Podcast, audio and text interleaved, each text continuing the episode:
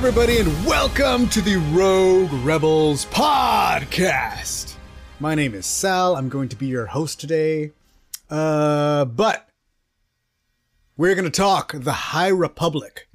I hope there are a lot of High Republic fans out there because I'm one, and I'm sure you've listened to some of our other stuff on the High Republic. We're going to be finishing out the High Republic comic series and I have the Storm and you know what that means, listeners. You know that means that my family didn't read comics again.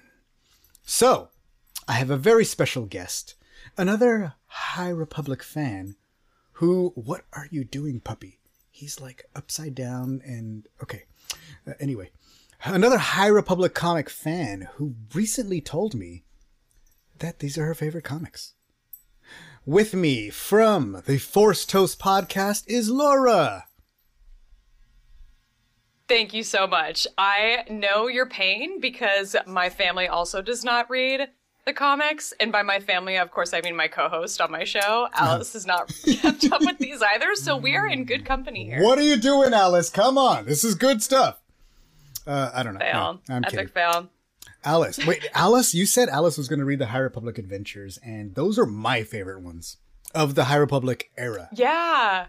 See, the, I she was really enjoying them too, and I think she just got distracted and never finished them. Uh-huh. As far as I know, she has every intention of going back and finishing them at some point. But Yeah. I tried the the the adventure stuff isn't necessarily for me. It's it feels a little bit too young. But Right. man, these ones that we're going to talk about today, this is like top tier for me. I'm so excited. They are like two different flavors, I'll say.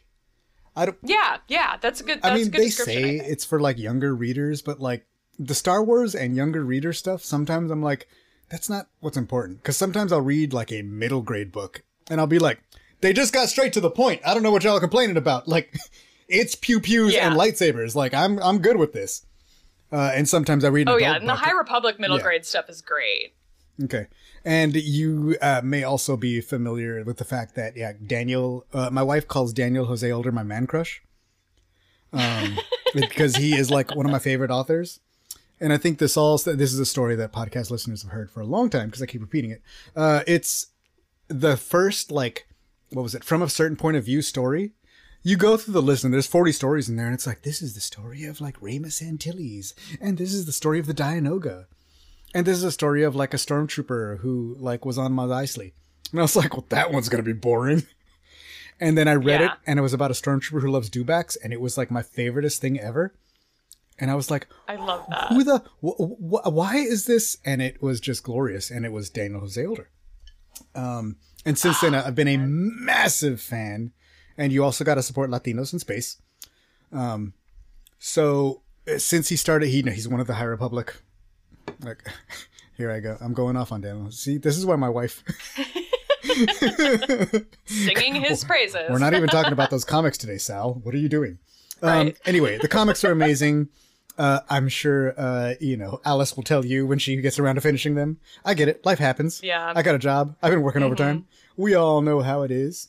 Anyway, but we're not here to talk about that. We're here to talk about the High Republic, specifically Jedi's End, like the last couple of issues of the Marvel series, and Eye of the Storm, which is like a two issue little mini series that I'm very curious to get your take on. Um, High Republic comics, all written by Cavan Scott, and Eye of the Storm by Charles Soule. Um, yeah. Uh, so the way I don't like doing news on my podcast because, like, I feel like that dates it and it's not like relevant. Except right now, I'm super excited for Phase Two. yeah, that- I that- hear ya. That's where I'm at, Laura. Yeah, same boat, you and me. Okay. I, I, I don't even want to get into it, but I want to get into it a little bit. I also finished Path of Deceit, and I found it Yay. extremely exhilarating, and it op- like my imagination is swarming with possibilities of where we go from here. Yeah. M- My imagination was swirling the entire time I was reading it because I had such a clear idea of where that story was going when I was at like the halfway point, and I was so wrong. And Yeah. their version was so much better, obviously, than like what my dumbass brain like came up with. I loved it. It was so great. I don't I don't even want to let go further, but there was a there's some other Star Wars property that does this where uh, the story starts as something and then completely becomes something else.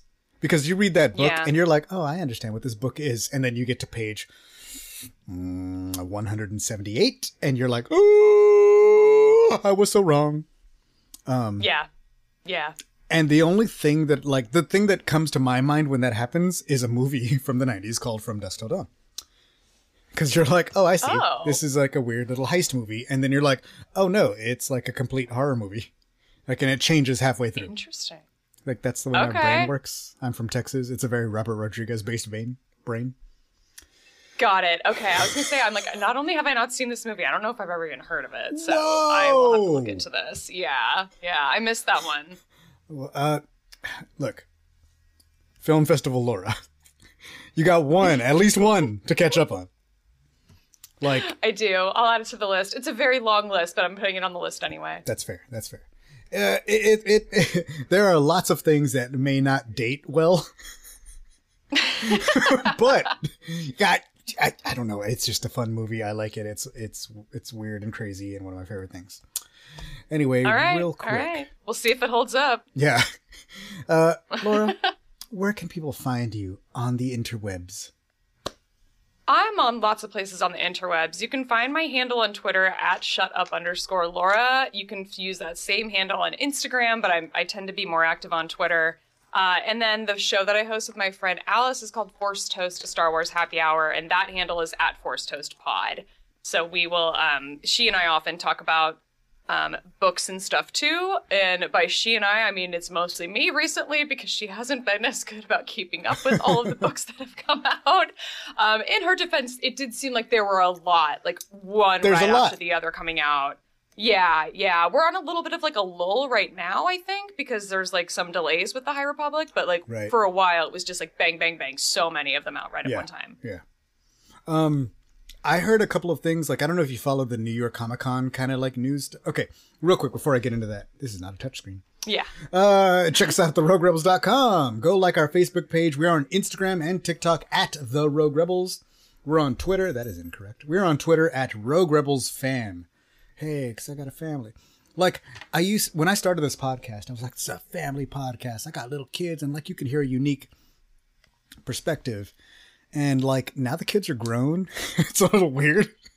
And we're like, like, you can still hear a unique perspective. Don't get me wrong, but like, you know, like I don't know. I, I I'm I'm think I think about it a lot, and I'm always like, I tell the kids, I'm like, hey, I have this. Why are you in here, puppy? Uh, I, I like I have this.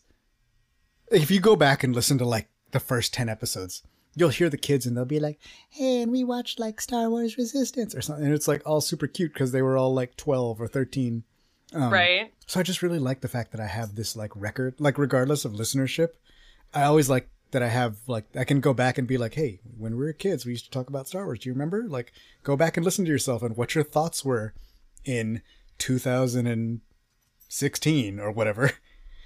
Know. Right. Your thoughts are immortalized on the internet. Congratulations. yeah. Congratulations. Children. Uh, it's there and there's nothing you can do about it. Some Yep. jerk on YouTube being like, um, like whatever, like PC, uh, the resistance is too PC or what, uh, what doesn't matter. Then there's like pictures of your kids with lasers coming out of their eyes. That's Yeah, like the go. They thumbnail got, they got the video. YouTubed. oh, good times. Uh, yeah, I'm I'm probably more active on Twitter, which is weird because we're a cosplaying family. Um, but to be fair, we haven't gone and done. A, I mean, since COVID, we've kind of been trapped all inside. But I got a new costume. My uh, Canon Quinlan Voss has been approved in both Rebel Legion and uh, Saber Guild, so Ooh, Oh, you know what? congratulations. Shout out to uh, Steel Wars for making a nice donation to charity because I was able to get Saber Guild out there and we went and did a show for his uh, kid's birthday party. Oh, that's awesome. So I got to wear my uh, canon Quinlan Voss, not to be confused with the comic Quinlan Voss, which I was approved in uh, from the Siege of Saleucami okay. series. You know, good times. I, I was very excited. I don't think anybody else can tell the damn difference. I felt great though. I'll have you know. Good. That's what's important. Yeah. Uh, so it, it's it's it's good times. Um, let's see what we got here. All right, I'm gonna like let, like I know there's a lot of pictures here, I'm just gonna like kind of roll through the news. All right. Phase two of the High Republic has been. I, like when I do news, I do it like as is relevant. So this came out when Andor, like we're doing Andor episodes, and I'm like, nobody who watches Andor is gonna like. I'm gonna save this for my High Republic episodes. You know what I'm saying? That's where people Yeah, will I hear ya. appreciate that Phase two has begun. Path of Deceit. Some people have already dove into it. Me being one of them. Uh, It's like the thing that I like is it starts off so opposite of the bombastic beginning of Light of the Jedi. But Yes. my it does. imagination is still going wild with excuse me what is happening here now sir um so thank you tessa gratton and justina ireland and by sir i meant ma'am um because that was really awesome and i think uh i'll talk more about that in the future i'm certain uh then we got quest for the hidden city which is coming out november 1st i believe i've started that i haven't finished it middle grade books are always good times Convergence by Zoraida Cordova, which is going to come out January 3rd. No, am I wrong? No, that comes out November Um, I- 22nd. Yeah, I'm like I, I can't keep all these dates straight because they keep changing. Yeah, they keep changing. Everything keeps it's getting hard delayed. to keep. It's hard to keep it all straight. Yeah, yeah. Like- but I think you're right. Um, I think Convergence is November 22nd. yeah, November 22nd. Um, another Zoraida Cordova book, which I really, really like. Uh, I don't know if you ever did. What is the book? Uh, Crash of Fate. Um, Yes, I did read Crash of Fate. I really liked it. It was cute. It was fun. It like fills out that kind of world, and you know, she made a character named Axel, so we're in. uh, the battle. I just remember Alice being very weirded out by how sexual that book was. I think there was like, I, was it like a young adult? Is that Yeah. the level. like all Yeah, the YA books have these little moments where you're like, um, excuse me, cover your ears. You, I don't know what to do. yeah, like- you're like, what do I do? What do I do? What? This one, Rebel Rising, Leia, Princess of Al- Alderaan, had okay. This is like I'm saying this out loud, and uh, now I'm embarrassed. It has the like hottest unbraiding of hair scene in a book ever. oh yes. I'm sorry, kids. Your father just said that out loud on a podcast. Mm-hmm. Memorialized on the internet forever. Hey, you're not the only ones who are going to get Googled. uh, and then we got The Battle of Jedha, which is an audio drama by George Mann, who, uh, like, George Mann is joining the High Republic. You know, they're expanding with the authors. Zoraida Cordova, George Mann, uh, Lydia Kang, Tessa Gratton. So, like, I'm excited that they're going past the five, even though, you know, I'm a fan of the five. The original five brain Same. Yeah. ch- trust children, inventors, progenitors. Story architects. There you go. That's like yeah. what they That's. really I think those are their titles. Yeah. Um, I do like that it's opening up and expanding. Um, so I'm curious to see how this goes because all of the no, never mind. I was gonna say all of the like audio dramas were Cavan Scott, but never mind. Sarah Kuhn did uh, Aphra, Doctor Aphra. That's right. That's right. They did expand. Yeah, I, I had a lot of. Um, I guess I was I was a little bit nervous about adding more people to the story like group for this this set of books because I was Yeah. so happy with how phase one went, and I was like disappointed about like fa- phase one ending and going into phase two just Okay. on its surface. I was just Right. like, no, but I want to know what happens next. Like, no, and so I was I was kind of going into Path of Deceit with like certain I don't know, just not feeling great about it. And I Mhm. changed my tune real quick because that book was great. It was really great. I really enjoyed it. I like that. I, I, I like felt a little bit the same as you, because I was like, oh Mhm. man, like it ended on such a like, and then Cliffhanger, right? yeah, and Yeah. then, but I had so many questions about the past. I was like, well, you know what? I'm, I'm I'll be fine to figure out what the hell's going on on Dalna, and guess where path, where phase two starts. But anyway, Right? Exactly. like there were questions I had enough that I was like, oh, like this is gonna be fun. Um, and it will keep me sated for that yeah. meantime. Yeah. I, agreed. Yeah. Uh, we got Cataclysm by Lydia Kang. That's the like uh, Del Rey novel, and then we got there's so many titles coming. Like the thing I like about High Republic is uh, Star Wars fans, you will not be thirsty because there is plenty. Uh, Quest for Planet Yeah. X and Path of Vengeance, which has like the dopest cover in a Star Wars It book that. I've seen in a while. Um, and then I was so excited because I was like, oh, this looks like so rad. And then I realized Cavan Scott is writing. I'm sorry, Cavan Scott is writing Path of Vengeance. Oh no. Excuse me. oh, uh oh. I hope you're not attached to anybody before you open that book. Any of these characters. Um, we also have the Blade, which is the Charles Soule comic coming. That's gonna like do all the Porter Engle stuff, and he looks like super rad. He has like a very like scimitar looking guarded like epee style lightsaber hilt that is red. Yeah. yeah. E- Everything about Porter Engle as a young man looks dope. Even though he's not a young man, he's like a, a middle man. I don't know. He, yes, he's a Yeah. middleman. He's a, he's a middleman. He's definitely the person between you and uh, the older Porter Engle. I don't know where I'm going with this. It's a bad joke. I'm gonna stop now. Yoda and the Younglings by Charles and Rosemary Soule. Look, I, I, don't do anything with my kids except po- except cosplay and podcast. Like the Yep. fact that this dude wrote a book with his daughter, that's pretty rad. Like that alone is yeah. pretty awesome. Oh no, what have I done? yeah. Okay. Uh, and then we got Quest of the Jedi, which is a comic one shot by Claudia Gray. So that's going to be her edition. Edge of Balance Phase 2, which is on Banchii, but goes back to. Uh, I can't remember her name. Lily, Lily Tora Asi and her master, the like Wookiee who lives for a long time. So he's going to be in this one. Yeah. That's cool. I missed the the Edge of Balance um comics. Is that were they they were comics, They're- right? it's a I, I manga. didn't read those.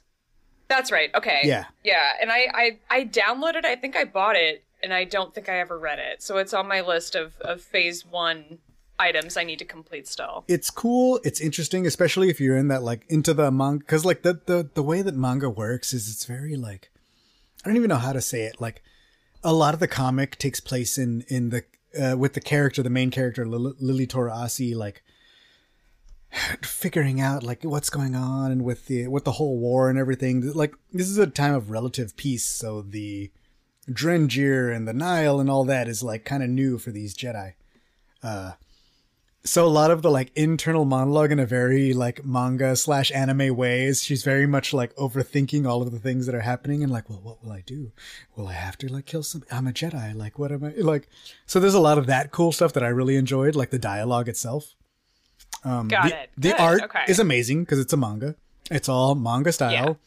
so uh you know stellan gios looks very sexy as he should. as he should. So. Why not? Look, look at him jumping out of a vector. Uh, damn, that's hot. And then you have Yeah. like uh, uh, the my favorite part. Uh, we talked about this on a, a past episode. If you're listening to the High Republic on Spotify, check out our High Republic playlist because I have them all stacked up in order. And you can go back to the episode where me and Book Hoarding talk about this and another comic. that I don't remember the title of, but it's good times but there are these Bansheeans that live on the planet, and they're like these weird little creatures, but they like steal from the people. So they're like, like when they show up, they're all armed with like sporks and like little knives and like weird little things, and it's like really funny and cute and adorable. And then it's like a manga, so it's like a whole other level. Um, so Nice. that was like good times right there. Um, we're I getting love a, sporks as weapons. sporks as anything. Like we just came from Taco Bell. It's on now. Look, I got a friend. Uh, it, they used to have sporks at Disneyland, and then people kept walking out with That's right. So they stopped That's having right. sporks It was like a Galaxy's Disneyland. Edge thing. Yep. Wasn't it? Like when yeah, I rem- I do remember that. So God. people kept walking out with them. They stopped giving you them, and then they started selling them. And then I was like, Oh, "Ooh, I could use those." And then I'm like, I walk into Disneyland. And I'm like, I I don't need this. Like, this is dumb. Why am I going to spend ten dollars on a spork? This is the stupidest thing. But a real close friend of mine gave me one for my birthday, and I was like, "Thank you very oh, much, dude." Jeez. When I take my lunch or when I come home for dinner, when I grab that spork to get my pasta or whatever it is, like I do have like a nice weathered spork to have my meals with, and I am very it- it's worth every penny. As stupid exactly. as that You just sounds. get to be in universe for just that short little period of time. I, I'm in my like. I'm Or having- in a Taco Bell. there you go. I'm in. I'm in Taco Bell yelling. I'm canon, by the way. Not all you guys. This isn't even an Aurebesh. What's the matter with you? Um, so that's me and my fast food experiences. Hey, follow us at the Rogue Rebels. Um, High Republic Young Adult Anthology.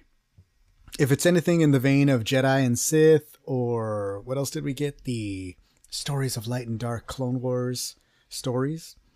There's going to be some cool stuff in there. But the thing I like yeah, about this one I might actually have to read because I don't think I was able to get into the Clone Wars one. I think I started it. Yeah. And I was like, oh, this is a little bit younger than I thought it was going to be. And maybe Right, that was right. the one that ended up being middle grade. But this, I'm like, High Republic, like, come on. I, I got to get down with the High Republic. And look at all of Dude. these names. Like, who Yeah. wants to miss anything that any of these writers are doing? It's doing? everybody. Zoraida Cordova, Tessa Yeah. Gratton, Claudia Gray, Justina Ireland, Lydia Kang, George Mann, Daniel Jose Older, my favorite, Cavan Scott, Charles Soule. Did I say that out loud? Um, eh, like the Clone Wars one, just so you know, the Clone Wars one was almost like it was all retellings of Clone Wars episodes, except for the last story, which was a beautiful story Okay. called Bug by uh, Anne E. A. Convert. But her story is like the best because it's about like a night sister kind of like there's really great stuff. Like her story is the only original story. Everything else is like, hey, I'm Cad Bane and this is what happened. And then you're like, oh, I saw that episode, Cad Bane. I remember what happened. It's good times. Um, the Ooh, Jedi. I love Night Sister stuff, though. I got to look into that then. Come on, yeah. And the Jedi and Sith one is more original stories. So like, you know, I'm just saying if you didn't quite like get the clone like you couldn't get into the Clone Wars Light and Dark, I think you might maybe try Jedi and the Sith because those ones are more original. There's even like a High Republic story or two in there. And um Ooh, good it's not know. just retellings of of episodes you've already seen. You know what I mean? Interesting. See, that's like actually what I thought Tales of the Jedi was going to be when I when we first heard about it. I was like, "Oh, what if it's Right. like this?" And then the way you're talking about stories of light and dark, I'm like, that that was the idea that I thought they were going for. So Yeah. glad to know yeah. that they executed it somewhere else. Yeah. Like the follow up is real. I mean, they're both like fun and but like I said, you know, if you or you you might get halfway through that book or one or two stories and be like, I already saw this. I know what happens to you, Cad Bane. Got it. You know. Um Yeah. so yeah, if you're like into like just getting a fresh kind of start and seeing a whole new thing, like the stories in the Jedi and Sith book are all original stories. Except I think like That's awesome. Maul seems to think of his past quite a bit. So, you know, th- I think that's a him thing more than an us thing. He's mulling it over. You get that? Ooh. nice. I'll see myself out. No, it's fine. Dude. I'm glad I invited you on the podcast. I am. He's like, I don't regret this at all. Not, not at all. Not at all. Why would I? That kind of gold. You can only get that here, folks. All right. Uh, hey, there's a lightsaber collection book that's only the High Republic lightsabers. It's kind of rad because the High Republic lightsabers are pretty dope. I don't know if you're a lightsaber. Well, and they person. have the two coolest ones on there from Phase One, where they have Avar Kriss. Yeah. Wait, no, this is this other one isn't Stellan. Who is this other one? That's that's Porter's. That's Porter Engle's. Got it. Remember? Yeah. Okay. So this is a different iteration than the one that he has in other artwork that we've seen of him. I So think he must in switch it the, up at some point. in current artwork, I think the like guard is gone and he just has the middle. Got so it. Got over it, this yeah. last 150 years, he might have had a boo boo or some upgrades or something. You know? Mm-hmm. Avar Kriss's is so perfect though. Or, Like we're gonna get into why Okay, I yeah. am obsessed with her, but I love her lightsaber so much, and I can't find one anywhere. And I'm like fully prepared to like throw down Yo. for a custom made one. I really would like to do this because Okay. it's, it's just beautiful. I love it. Look, Laura, I don't know if you know anything about me, but I'm a lightsaber dude. Just saying. So I got my peeps. I might be able to put a little bit of feelers out and see what's going on uh, out there in the lightsaber world. You know, you, you don't want to dip your Yeah, feet I was doing a little bit of research. I was trying to figure out like how much should I budget for this, and then I was just like, "Oh, Star Wars Celebration is in London. Oh, I have to fly across an ocean and pay a bunch of money. Got it. All right. Well, the lightsaber can wait. Yeah. About that much. The custom thing. That's how much you should budget. Yeah. No, I don't know. Um, exactly. Yeah. the- I imagine it's still a lot though. Yeah, I got a guy. So it, it kind of all comes down to like what you want it to do. If you want it to Yeah. do all kinds of things and change colors and 72 different sound, sound fonts, then you you're looking the, the price goes up. If you just want it to light up and be pretty and sit on your you can even get it empty. Just the hilt. Um Yeah. I got a lightsaber guy. He does my lightsabers. I have a Kanan and a Voss, which should come as a surprise to no one. Uh, uh, he upgraded. My Voss used to just be light, and that's it. It light up, it's green, boom, done. And he upgraded it, so now I have like three different Voss fonts, and then a couple of Grievous fonts, Oh. just because I like. Like I figure, like an aggressive, like Grievous has stolen Jedi lightsabers, so like that kind of sound, like that should be kind of like what Voss sounds like a little. It's all in my head Um, and then it also has a white light. It changes to white, so I have a uh, a dark saber font on it. So it sound I have dark saber sounds, so it can light up white. I tried to show steel, but his party was in the daytime, so I had a green dayblade on, which means when I have a white light going through a green dayblade, it still shines green. And I was like, Yeah. I promise you, it's white under uh, uh, when it, at night is really cool, and there's a difference. And uh, when I press the button, it sounds like a Mandalorian blaster. So if it was, i- i- if I was pretending to be, I don't know, Sabine or something, it would make a lot of sense. But I can see nobody's listening anymore, so I should just stop talking. You're like, wait, where'd you all go? Uh-huh. I'm standing alone now. Anyway, this sounds really cool. It's the end of my TED talk. I believe you. Please clap. I believe it sounds. I believe it looks and sounds really cool. it's it's good stuff. It's good times. Um, and I never get like the guy who does my saber stuff. He's always like, "Yo, dude, I'm doing the Neopix. You can have it like light up and explode when when you hit the light. You can make it do lightning. You can make it do this." And I have other people that we do lightsaber stuff with, and they have a. There's one guy that has a crossguard saber, and he has it set so that he can push the button and make the end light up.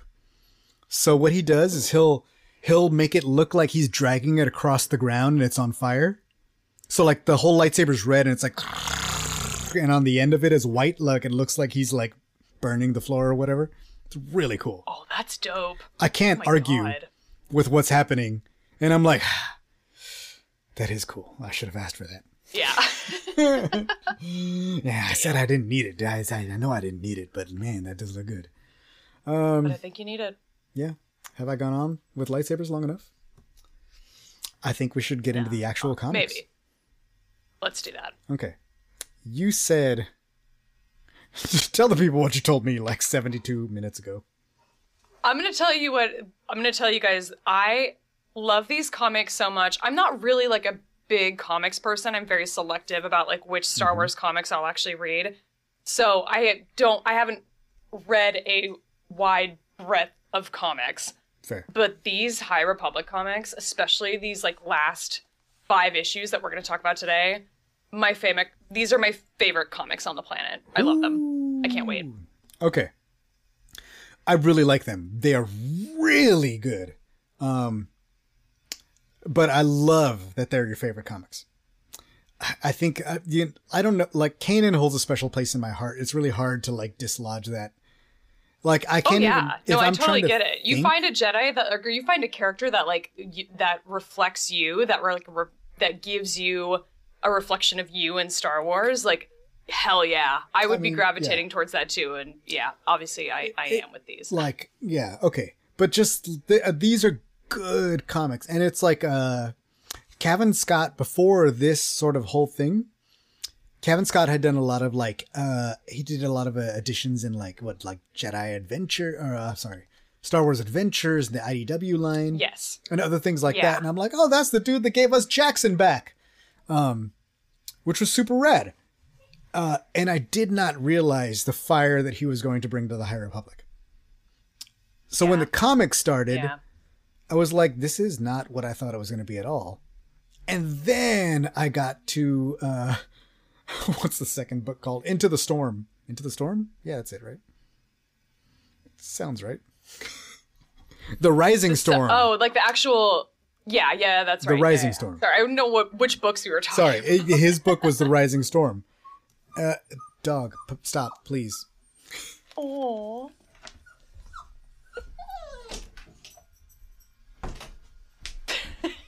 My wife is here. He goes outside. Puppy runs. Okay. Aw. He loves her more than everybody else. It's unfair, in my opinion. We're all family. But whatever. I'm not hurt Yeah. by it. I don't even care. No, don't definitely even not. like him. Don't be jealous. He's such a little Let it go. It's all. Whatever, little puppy. I don't even like you. Oh. Cavan Scott gave us something ridiculous. The, the when I first started picking up the books, by the time I got to like issue two or three, I was like, "This is a horror story." Does anybody? Are y'all seeing this? This is not Yeah. okay.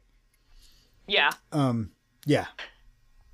And there had been a lot of talk about like the characters and everything, and there was there was Avar Kriss, like the main characters is like Avar Kriss, Sskeer, and uh Keeve.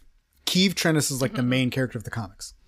And you know, they had thrown out the designs, they had thrown out all the stuff. And I remember there being a lot like, uh, oh, like, you know, like this was before High Republic started and we were all kind of worried about like diversity and stuff like that. Um, I really like that. I think I think there were some people in the fandom that were worried that like, oh, why is Avar Kriss the best? Like the the the, the white blonde woman, and then you have this Yeah. person that looks up to her. But like, once the story's all said and done, the story is about Keeve. Like, Yeah. she is the main character of the comics. Period. Uh, and and all the, the everything kind of revolves around her and her point of view, and it's her story that she's going through. Even though Avar goes through stuff, um, for sure. Um, but man, this is a good comic series. The story is amazing, and I'm so curious to see what happens. Which apparently, we're not going to see in damn Phase Two for a while. phase Three, maybe. Yeah. Get back. Their Yeah. phase three is going to be like, we're going 500 years back. What? Oh God. Huh? Don't even put that out in the universe. God. I need to know what happens. Like my God. I just please tell me before this planet implodes. I we need never to know even heard of. Marchion Ro. It's going to be good times. Damn it. uh, we're just going to keep going backwards and backwards and backwards. Uh, the series is damn good. The art is amazing. Uh, the artist is Ario Anindito. yes. Du- like, He's my favorite. dude the art i love his art his action panels his Yeah. splash panels and that's another thing that's like a it's like a comic language it's like hard to describe but comics are like a semi like it's a visual medium even though it's also written in the way a book is but in the book like you imagine everything and it's all like it's all words and description and like whatever the picture you paint in your head is the stuff you get but in comics like those splash page like that stuff leaves an impression and this art like i love this artist this is definitely one of my favorite like star wars artists on the regular yeah. 100%. I'm like anytime that any of these comics were done by like a different artist cuz there are a few sort of like in this 1 through Mm-hmm. 15 like sprinkled with that there there I think are maybe a couple other artists that are used and Yes, every other yes. one I'm just like it just it doesn't for me it doesn't it just looks wrong. It looks wrong when it's not him. when it's not Ario, I'm just like, ah, it's just that like something's just a little bit off. And everyone's allowed to have their own style, and that's great. And I'm Mm-hmm, sure there are some people who appreciate the other artist's work more than maybe than I do. But man, it's just when it's Ario doing the artwork on these first 15, I'm like, that it. is that's hitting the spot for me. I love, Love it. it. Jake Love. Bartok is another Star Wars artist that I absolutely love. I love his Oh. interpretation of all He did the, High uh, Republic people. he got to do the covers for the uh, uh that jedi and sith book that i was just talking about Ah, he did the okay, covers and then he also got to do like when you actually if you actually have the book you get to go you know it'll be a qui-gon story and then he drew a picture of damn qui-gon so like that's pretty cool Yeah, things that i dig for one I like his work a lot. Yeah, there, I love I love that uh, uh, like because that's happening a lot with those uh, uh with those anthologies. It with the Jedi what what were we talking about earlier? Clone Wars, Light and Dark. That was Yeah. uh oh god, what's her name? Uh, the the Russian artist who's been doing fan art for such a long time. Um, Oh, Lorna Ka. Yeah, Lorna Ka. She did all the covers and Yeah. the little interstitials. Like the art in these books is amazing. Um, Yeah. I love that, and I love that there's no like shortage of that. And and, and uh, like we're in this such a weird time in Star Wars. I keep saying this, uh, and I guess this is a thing that's getting me shot in the foot a little bit with Andor. But uh, this is uh, like people who love Star Wars and like put their heart and soul into it. Like I can see it on the page, and I say on the page Yeah. because that's usually like where I see it. When somebody who like write like when E.K. Johnston writes about Padme, like and I hear her talking about it in an interview or on a tweet or whatever it is, like I know she has spent 20 years loving this character and thinking this thing through that is finally allowed to come onto a page that we are allowed to enjoy Yeah. as well. Um That ju- love comes through in such Yeah. a huge way. It's amazing. Like I'm just using her as an example because it's like sometimes it's these things that are like familiar that give us the most of that. Because like High Republic, they're allowed to go and do whatever they want. I love that they love Star Wars, but I've never seen Sskeer before, and he's awesome, and I love him. That's got to be my favorite character in this series, unless you can't. Oh he looks no, awesome. I don't know. I I, I really like uh, Orbalin. Uh, the Jedi I- it- It's yeah. hard to sort of nail down a favorite with some of these characters because they're man, there's just one after the other. They're so lovable. they're they're so lovable and they're so like the Jedi in this era is such a like far cry from the Jedi that we know. So Yes, I, I love is. It's seeing so those refreshing. things. It is, and it's like it's dimensional. It's refreshing. Like the Jedi of the prequel era, and it's because of the decline. They're such on this like one note, and I've said this Yeah. before. Podcast listeners will know. My go-to theory is that Mace Windu is the epitome of the failure of the Jedi. Like what Jedi are and why they had to Yeah. die. And Yeah. like somebody like Qui-Gon Jinn is what the Jedi are supposed to be. Um, uh, you know, nowadays we get we have a lot more Jedi to pick from than Qui-Gon Jinn, but like from the time of the classical Jedi that like we had to pick from in our era, like he's the idea of like, no, I'm following the Force. Like, yeah, you fools are all pissed off because he couldn't find a cup in a ship and he's 13 or nine or whatever. Yep. you know, like because you're too caught up in your rules, sir. You couldn't figure out that it, it you know, we need to listen to the Force. Um, but the Jedi of this time, Man, I can't wait to like. I can't wait to hear your thoughts on Mace and Qui Gon after you've watched Tales of the Jedi. Have you watched it? Have you seen it yet? I've watched only. I was at the panel, so I only watched the one episode. okay. Okay. Okay. Got it. Well, now Uh, I'm yeah. extremely excited to hear your. I'm excited to hear follow up on that. Yeah, because there's there's some good Mace Qui Gon content. You know, since there's so much about Dooku, there there's Look. they've got a big presence in this in the series. Uh, it, I don't know if you heard the episode where we covered uh, Jedi Lost, but I love the fact that they keep calling him Do when he was a little kid. Hey, Do! that was good times and gave me and my daughter like three months of jokes. I Do! love that. Don't do I that! also Oh, good times. I also love Dooku Jedi Lost. Yeah, it's it's good stuff. Okay. Um let's get into this stuff. Uh you like I, I kind of already did podcasts on the first like few issues, but like give me your if you got like a little anything special that you really like dug about the first uh like 10 issues or so. Like cuz it was the whole So I haven't. Yeah, go for it. Oh no, I was just gonna say like I haven't reread six through ten in a while. Okay. Um, okay. but I have reread one through five recently, and it's really fun to go back and sort of, man, it, it was just so fun to go back and like kind of catch some of these things that end up playing out in like a big way and sort Yeah. of get called back to Yeah. uh, in these later issues. So I I really like our sort of establishing of Keeve in particular because like right off the bat, I mean like those first like very early panels, we're getting to know like her attitude and her sense of humor and the Yeah. sort of cynicism she has, and she's got like a foul mouth, which I just love.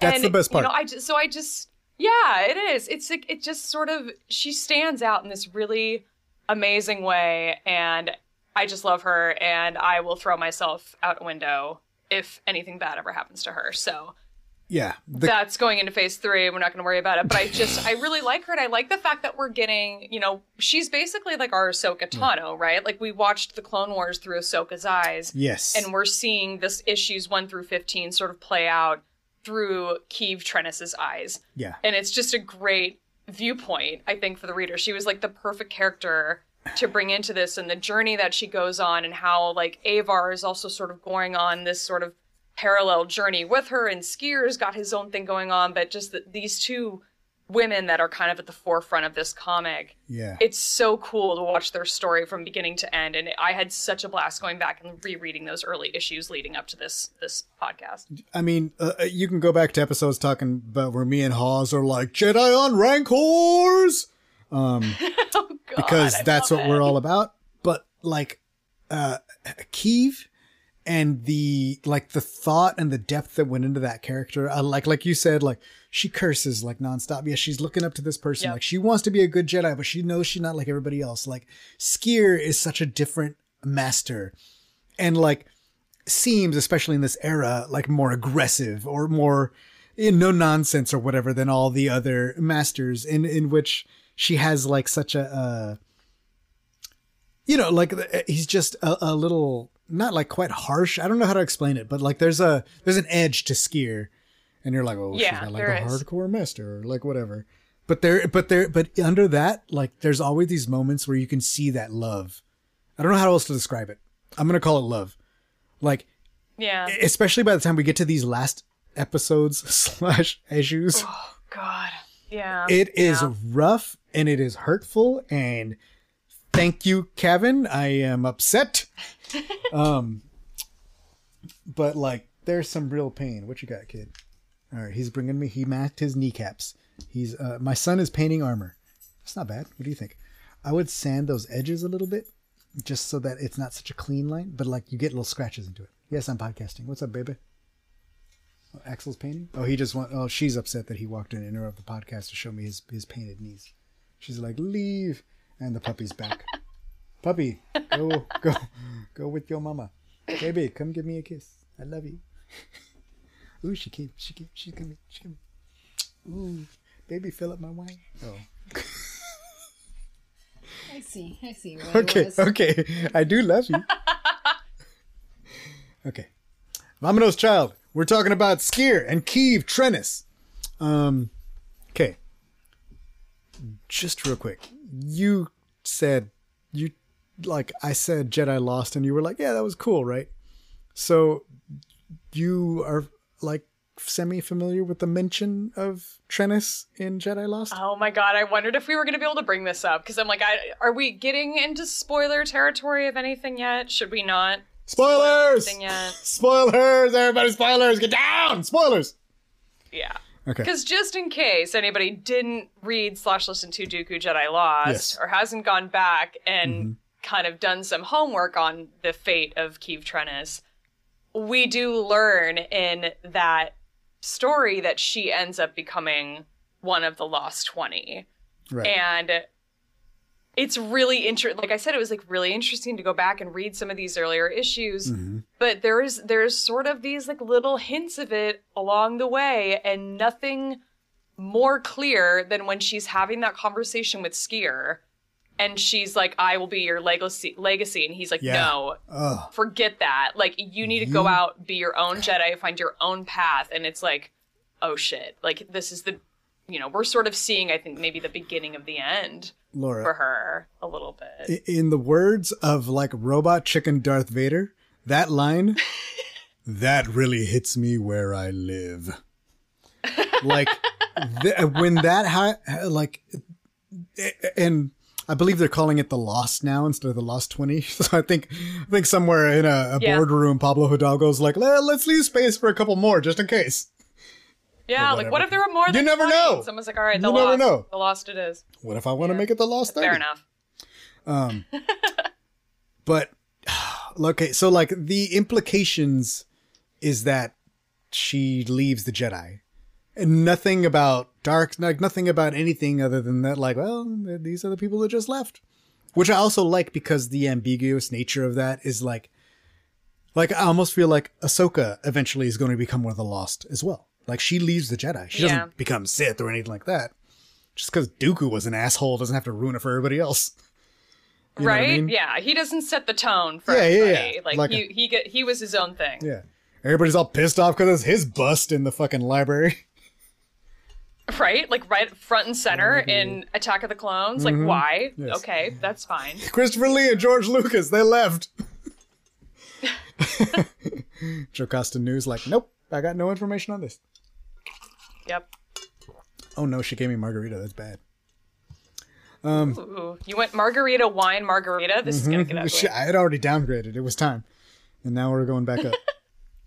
okay, um, but the the Jedi and the Rancors, the Jedi teaming up with the Hutts, was something that I was so much like, oh, dude, I love this like functional of like the enemy of my enemy is my friend, uh, and the way that like all of that stuff lays the groundwork for Avar and her need, hunger, drive to get to solve this problem. Yeah. Which To win. you know, by the time we get to the Jedi that we're most familiar with, the Jedi being like, oh, the the the ends justify the means is like every fucking day. Whereas in this Yeah. time, like, there's like, hey, hold on, like that might not be a good idea, and they're all pissed off at her. That they're like, why did you team up with the Hutts? How dare you walk away from the Starlight Beacon and some such? And I'm like, yeah, but they they she beat she beat the Drengir though. And Yeah, don't, I mean, like Maru, I think points out to somebody, he's like, "Yeah, but we're getting results. Like, you see what's happening out here, right? Like, we're actually winning this battle in some ways with this ally on our How y'all doing with the Nihil out there? I'm still shitty, huh? Hmm, Oh well. Hey, Still maybe not great? y'all. Oh, all right. Maybe y'all could use an Avar over there. I don't know. I'm just saying. Um, but they're very like, I don't know, like, and, it, and it's mostly between her and Stellan, and that comes into play a little bit later, especially if you read the book. Like, uh, uh, what the the High Republic works so well together that each facet of storytelling does such a good job of if you read another side, you're like, there's a whole like different dimensional level that you understand things on. Like if you're like these last last issues are the other side if you read the Fallen Star. Um, Yeah. does that make And sense? there's a big chunk of like Rising Storm that is sort of overlapping story wise Yeah. With this comic run, and you kind of get a sense of like, okay, here's why all these characters are missing from this story, and vice versa. And I, Mm-hmm. Yeah. that was, I think, part of why I was sort of nervous when they announced like, oh, we're expanding. And having more authors be a part of this. And I'm like, but wait a minute, you guys did such a good right. job in phase one Yeah. with this like tying these stories together in this way and that was sort of my fear was that like Okay. that may not be as it may not work as well but I, I think my fear is unfounded we obviously will find out as time goes on but it just worked so well It- it did. with this comic series in particular i think I mean, we'll see going forward. Like you know, like I don't know about you, I'm one one and a half books deep into phase two. Um, so far it's going okay, but like the uh, the idea of that that connectivity and the what's the word? I, I guess just that's just it. Yeah, there you go. There you go. That sounds corporate as hell. yeah i am that. a Hey, corporate girly so there you go synergy. um, like the way that the stories fit together, and like, but you can also you can read this comic series and just be like, "Holy crap, something bad happened over there on Valo," and not necessarily dive Yeah. into that. And I think what they said at that New York Comic Con panel, I I don't know if you followed that stuff. Not closely no I think I followed it semi closely, and there was something to the effect of like, if you, you know, if you're into the middle grade novels, that will all kind of form a story. So like, you can just read those three books, and it'll like, there's a through line. Same with Yeah. YA, same with the Del Rey adult or whatever you want to call it. So I kind of I thought that was kind of cool because like these stories all stood alone pretty well, but they also like fit together and like filled out things. So if if they're doing what they say they're doing and like every sort of line is filling out its own story, it's almost like improving on what was already an amazing bit of synergy, as you would say. Yeah. They really did like the structure that they sort of laid out in front of them for for phase 1. Yeah. If they continue to build on that and sort of but also like stick with that that strategy in phase 2, I think we're all going to be in a great place. when I'm like uh, at uh, I don't know Target and I walk by a High Republic book and there's another High Republic book on the shelf, I'll be like, tip of the hat. Y'all did a good job. Like working together. Tip the cap. Give a little bit of respect. Put a little bit on it. Good times. Pay homage. Uh, then, uh, th- so when they first announced High Republic, they were like, it's the Nihil and the Drengir. They kind of took care of the Drengir, it seems, in these comics, Yeah, yeah. which They was cool. kind of the. Yeah, they needed another adversary though. It's like you know, couldn't all just be Nihil nonstop always. no, so I. I'm kind of glad that we brought in like another villain and like a very colorful one at that. You know, I- it's like they they the picture, and I guess there was also the nameless, so you really have like three adversaries. But like, I I really liked all of the the Drengir stuff. I thought the illustration was really cool, Oh, yeah. to see. Drengir were great in comics. Um, the like the fact that that was like Avar's mission and that drive. I really love Yeah. how they set that kind of all up and delivered on it. But I was also I don't know about you, but when I was reading the series, I kind of read it as it was coming out. So I was very much like, this can't be it, right? It was like- I mean, they're just gonna come back, and you know. And then Plants, like, we're fighting plants. That's Oh. what, that's what they have their- the plants. Okay, got it. oh no, they they took him out for real. That was it. All you had to do was like put that Yeah. one in a bubble. Oh damn. Okay. All right then. you know, but uh, it was it was good. It was exciting. I, I I liked the like dual nature of it, and also the fact that at some points, especially uh, uh, early in Phase One, how the Nihil are using the Drengir as assistants, weapons, distractions, whatever you want to call it. Um, yeah. And then Avar kind of puts a stop to that by teaming up with Hutts. Jedi are mad. Um, yeah. Yeah, Yeah. good times. And I also like that, like, uh, uh, because like those little things like that is where you see the like layers to where we get to. It doesn't have a lot to do in this comic, but it like more in the books. How where they're like, well, the Republic yeah. and the Jedi are going to have to work a little bit closer together to maintain security, and then you're like, oh, that's what happened. Yeah, that's how we get to where we get. Yep. Yep, yep, yep. Lining up. So y'all just gonna give Ahsoka Tano to her to have a Republic? To, uh, I see how it is. It's not. It's not right. I'm just saying it out loud. We're all thinking it. What does Captain Tarkin get a say in? What, uh, whatever. Uh, yeah. Bastard. Such a jerk, dude. Fuck that dude. God, he sucks. Oh man. I hope he does show up in uh, Andor though. That'll be tight. Um, Oh, that'll be interesting. I, I, we get uh, another more de-aging, more de-aged. Ooh, Tarkin? Yeah, I don't know. What am I gonna? Say? I mean, if his if his uh uh what do you call it? Estate, uh, family, rel- uh, family. If his people are getting something, then I'm for it. If his people don't get Yeah, nothing, then like point. we'll just leave Tarkin out of it. You know, Yeah. like yeah. ah, Which is well, easy enough. We got lots of good Imperial villains. It's fine. It's fine. There's plenty. Did you see Lauren? That's plenty. We're good. Um. Okay. Shadow of the Nihil. They go undercover. That's all. Like okay. Let's just get into the comics that we're ready to go on. Uh, like Ke- uh, Keeve and Ceret. No, Terec. God, this is gonna mess me up. I know, right? I'm like back and forth in my notes. I'm just like Tarek, Sarek, Ter- Terran. Like they they've got nine different names going through my notes. It's all good. Sentence one. We're already The screwed. Bond twins. The, the Bond, twins. But Terec is the one that goes with it. They go undercover to go visit the Nihil and like go undercover and they're trying to find out like where the base is, who the leader is, because this is the whole like and especially if you're following other High Republic stuff, it's very clear that the Jedi slash Republic slash everybody else except the Nihil think that Lourna Dee is the Eye. They're like, yeah, Yeah. we gotta we gotta stop her. Um they go undercover.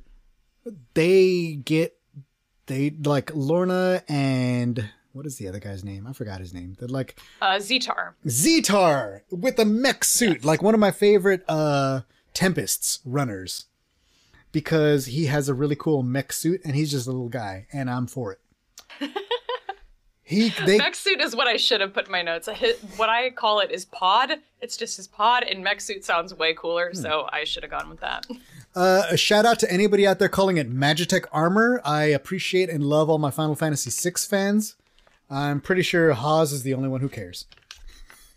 Yeah, I don't get that reference, but I am applauding everybody for being excited about it. Yes. It's basically the same thing but Final Fantasy Land. Fair enough. Cool. And it's like magic and technology, hence the name Magitech. How brilliant is that in 1992? Anyway, I'm done talking about it. I'll move on. Um, they end up bringing out some nameless slash. uh, What do I call them? The Shri The Kare Kare. leveler. Oh yeah, yeah. The song. Yeah, I love the stuff. Um, so, and Terec gets started to get, and this sentence is not going to come out correctly, starts to get stoned. yet, because of his force bond with Ceret, is able to like oh. share that like pain. So they both get half dusted, stoned. yeah, yeah. Dusted, husked. I think. Husked. Is the, Oh, that husked. That's it what it is. You're right. Fallen Star. Yeah, Oh. husked. So they both get like half husked because of the force bond. So the people on the Ataraxia, which is like uh, Avar's ship where they're going over the whole undercover mission, are like, "What? This is horrible." Um, we need to go rescue you and all that. And then uh, Keeve is on there with Terec trying to get him off and all that, and they're fighting. And there's a mech suit. Uh, what did we call it? What did you call it? It was something. I called it a pod. Okay, a pod. a pod battle among everybody. It was wonderful. Um lightsabers flying, all kinds of things, and they do get rescued, right? The Jedi come and they sort of like take them and and the the, the Nihil escape. Which well, is yeah, Lourna. this is where like Avar tries to like hold their ship back using the Force, Oh, and that's she gets right. all mad at Sskeer and at Keeve for not veins helping. are popping out of her face. Oh yeah, and Sskeer's like, dude, like Keeve is in no condition to help. She just got the shit scared out of her by this like leveler thing we know nothing about. Like, you gotta calm down. Yeah. But also, like, look, Sskeer 10 seconds ago threw his lightsaber through seven Nihil. yeah, he did. It was awesome, But I love that he's like, calm down. right? It's like okay. To be fair, though, veins were not popping out of his face when he did it. He was pretty calm. Now As that said, he to be fair, he has scales. We wouldn't be seeing the veins now, would we, Sal? Would we? Okay, excuse me. I'm not an expert on Trandoshan biology. Gonna have to I ask will my defend son about that. and Avar Kriss until my dying day, so she Okay. can do no wrong in my mind. I think she's going to. I, I think, as my daughter said the other day, and I called her out on a podcast, Avar be Wilden. yeah. I said, Yeah, she does. "Did you did you say Wilden?" And she was like, "I tried." And I said, Avar needs a nap. Avar is tired. Look, it's a long war, and that shit weighs on Mm-hmm. people, especially if you've had. No, never mind. Look, it, it's not. I don't want to say it's easy being a Jedi, but being a Jedi at a time of peace, I think, is a lot different from being a Jedi at a time of war. And also having the pressure of being the hero of Hetzal on you. I could do a whole dissertation on Marshal I of Starlight. Chris. I will I will continue to defend her. I have nothing I do not apologize for it, but I'm sorry, I will not try to hog the conversation and make all of Laura. this about her. Laura, I love Avar Kriss. I think she's a fantastic individual. Uh, she is better than what I strive to be. But I think at this point she has issues. Yeah. Yeah. The number one issue is that she needs a nap. Turns out yep, she's human. She needs a nap. Do we not all ache for nap time? Do we don't know where I not? going with it. Do we not? I do. It is Sunday. Do I not need a 3 p.m.? Uh, Don't we all? So, yeah, she tries to bring down the ship, and it's at at the end of this thing because the next issue is all flashbacks. She takes Sk- like she goes up to Sskeer and she's like, "Hey, you are losing it. Sskeer. Give me your lightsaber. You need to be like there's something going off with you." And he's been kind of dealing with it for a minute. Uh, we all got the report from Dr. Ginole, or whatever his name is. That's how I pronounce it. Uh, they never say it out loud. What are you going to do? Yeah, I don't know. I'll go with that. Who says that he has Mar- Margrove? Margrove syndrome? Margrack? He has some sort of disease that is going to eventually render him unable to control his impulses, and he will be giving in constantly to rage and fury and That. anger and violence. And yeah, He has that. It's this. Yeah. That is what she said. Yeah, that's what he has. Um, and that, it, it, like you could not think of a worse disease for a Jedi to have. No, because in it he's also losing his ability to sense Oh. and feel and use the Force, which is awful. Yeah, it it is, and it's it's it's tough. And then, but then he's kicking it in his room. There's a scene that I really like. Dude, are you not gonna? Okay, he's kicking it in his room with a white hoodie, and I'm like, I want to kick back Jedi hoodie Mm-hmm. because Yeah, he's like we all need meditating, and Keeve is like, "Hey, hey." You decent? Do you have your hoodie on? Yeah, do you have your hoodie on? And then she opens the door and she's he's like, "Did you just break in my room?" And she's like, "Nah, your door. Yeah, I just broke in your room." anyway, like, hey, like, and this is after Avar has been like, "Give me your lightsaber. You are not worthy of the name of Jedi because you've been slicing up Nihil like fucking sushi, and this ain't cool. Like, you are being ridiculous." Meanwhile, I was totally calm when veins were popping out of my face, and I was trying to bring down an Nihil cruiser. So, Sskeer, give me your lightsaber and all that. Um, Uh, and, and meanwhile, poor Keeve is just feeling guilty about her failing basically to help Avar. Now her failing to be able to sense what's going on with with Sskeer, Mm-hmm. and he has to basically break it to her like, "Hey, I'm sick. You're gonna be on your own soon." yeah. The dialogue in these scenes is really well done. Like there are some lines that are so like like and I, I struggle to actually find the lines here now, but there's a part where he says something like, you know, cuz she's like you know, do you trust him? Or like cuz eventually she comes and she's like, "Hey, we need him. He's going to help us win this fight or whatever." And he he basically says something like, you know, well, until the council relieves me of duty, I'm a Jedi and I will fulfill my duties. You know, or something like that. And it's, Yeah. but it's so beautiful and poetic. And I'm sorry, Cavan Scott, that I didn't memorize it.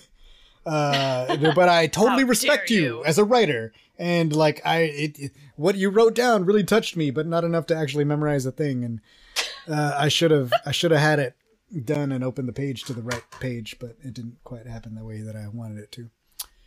But it, okay, so they what they decide to do is they're gonna go. They're gonna have an attack on No Space because now they have the coordinates to No Space, which is like the Nihil quote unquote stronghold, what they believe it to be, and uh, Path engine. a path engine that they attach to the Ataraxia, which is uh, Avar's ship, right? So they're like, "All right, okay, we do it. We're done. We're go. We're gone. Let's go." Um, Laura, there is a Jedi. His name is Nuran Bakarakana. Wow. Uh, that neuron for short, but I'm impressed that you just rattled that off. Well done. That's all. Like, uh, Wow. since I read his name off the first time, I was like, "Well, this is my favorite person." Uh, it, spoilers didn't work out for me well later, but I Yeah, just would. This I is was- your it was fun saying their name for a while. yeah. This is your Glup Shadow. I like it. Uh, my blood, my glove shadow's OP pit. I'm pretty sure. hey, do you like spy shows and Andor? May I interest you in Star Wars Resistance? I hope this works out. Right. Wait. Say the character's name one more time. Nuran what? Nuran Bakarakana. Bravo. Seriously, bravo. Thank you, thank you. I want to give a shout out to everybody who helped me with my. Uh, I want to give a shout out to my dialogue coach. you know we Hollywood steal out here. See, now this is issue. Now we're getting into issue 13, which 11 and 12 had a different illustrator that wasn't Ario, and now we've got Ario back for 13, 14, and 15, and I'm he's so back. happy that Okay. we do. So, and by this time, like, Avar is like, no, we're making an attack on the thing. And they're like, hold on, we're trying to figure out, like, there's reports where we have Valo and all this coming up, right? And, uh, I'm flipping through my trade paperbacks. Oh no, that's fair. Don't know why I said that a lot. But, behind like, the scenes inside into what we're doing here. hey, do you like podcasters doing things out loud? Anyway, Well, we've got Zeetar and Lourna who are on a call with Marchion Ro. yes. And Zeetar thinks that Marchion Ro should like be there helping, be playing some sort of role in this. And Lourna is like, dude, are you kidding? Like, that dude is gonna save his own ass and not Yeah. care about anything else that is happening. there's this weird I don't want to call it understanding. I don't even know what to call it. What would you call it? Like there's a weird uh like they like uh Marchion and Lourna Mm-hmm. Yeah. both know Yeah. that they are li- like uh, there's a knife in both of their hands at each other's backs. Yeah. They And- have very much like an understanding, I think, is what Yeah. you is that the word you use? I, I think that's a good word for it. There's Yeah. a familiarity there that is really makes their dynamic and their relationship really interesting. I yeah, and it's it's it's not more so given in this like in this issue. Even in Tempest Runner, most of that follows Lourna, and there's not a lot Yeah. of Marchion in it. Yeah. But in these comics in particular, you can see that like the the like when their communications and their conversations, there's very much an understanding, and like they both know they're trying to screw each other, and they both are Yeah. fine with it, and like, well, I guess we're just gonna see what happens, aren't we? What you gonna do? like, just yep, we're just yep. acknowledging it out in the open, yeah. Looks like the Jet are at no space. Good luck, Lourna. Oh, I'm sorry. Uh, let me do that in the Marchion voice. Good luck, Lourna. D. Do you do the audiobooks at all? That was really that was really good. Yeah, I do. I like the- almost exclude. I almost exclusive do the audio, and especially for the High Republic, I do it almost exclusively The for Marc Thompson doing Yes. Marchion Ro. the awesome Marchion Ro, like weird delivery that is not a yell yet is very intense as something that I God. enjoy. Giving me chills. so good. Ooh.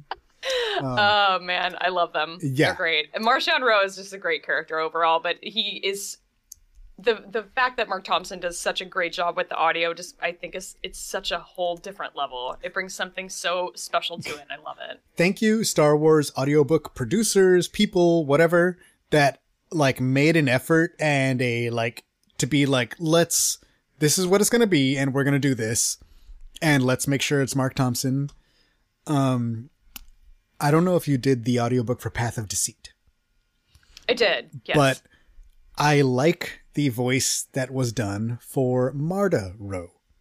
I do too. I am very curious to see if that continues. Like, if, yeah. because I really it like, jumps to different narrators, yeah. yeah. I, I hope that we get a, a similar. I get. I hope we get that same treatment of the character as we did with Marchion with Marda. I guess is what Yeah. I'll say. Anyway, back to here. Uh, he's like, "Well, good luck. Do your thing. Do your thing, Nihil. Uh, Tempest Runners, go." And uh, you got Zeetar being like, "My suit's not ready, but I got my other suit." And then Lourna and like the Jedi come in hot. Um, Sskeer, Avar, Keeve, and Avar is unrepentant in her justice? Question mark. This is issue 13 is number 1 in Avar content and I love it so much. She has her own hallway scene where Yeah. the Nihil are on the like edges of the hallway with their guns out waiting and she's putting her blade through the door to cut in and I am the entire time I'm just like screaming in my brain about how amazing this issue is. Although I will say 13, 14, 15, this is sort of a little three-part finale. I mean, Yeah, this is like for sure. the story happens very quickly, I think, over the course of these three episodes or but issues, but this is my favorite one, I think, by far. Avar is going off Yep. at this point. And at this point also Keeve is, is like, excuse me, like I this ain't right. And what you're like, well, she's killing like 20 Nihil. Would you just like let her kill him and then be like, hey, chill? After they're Yeah. dead. At least that's what We're gonna take doing. them prisoner, right? Right? We're gonna right? we're not gonna kill them, we're gonna take them right. pri- Oh, I right? forgot that. Okay. I guess I'm not a very good Jedi. It's no Avar's wonder. like, yeah, for light and life, right? Let's go. Uh-huh. Oh, she says for light and life while she's killing people.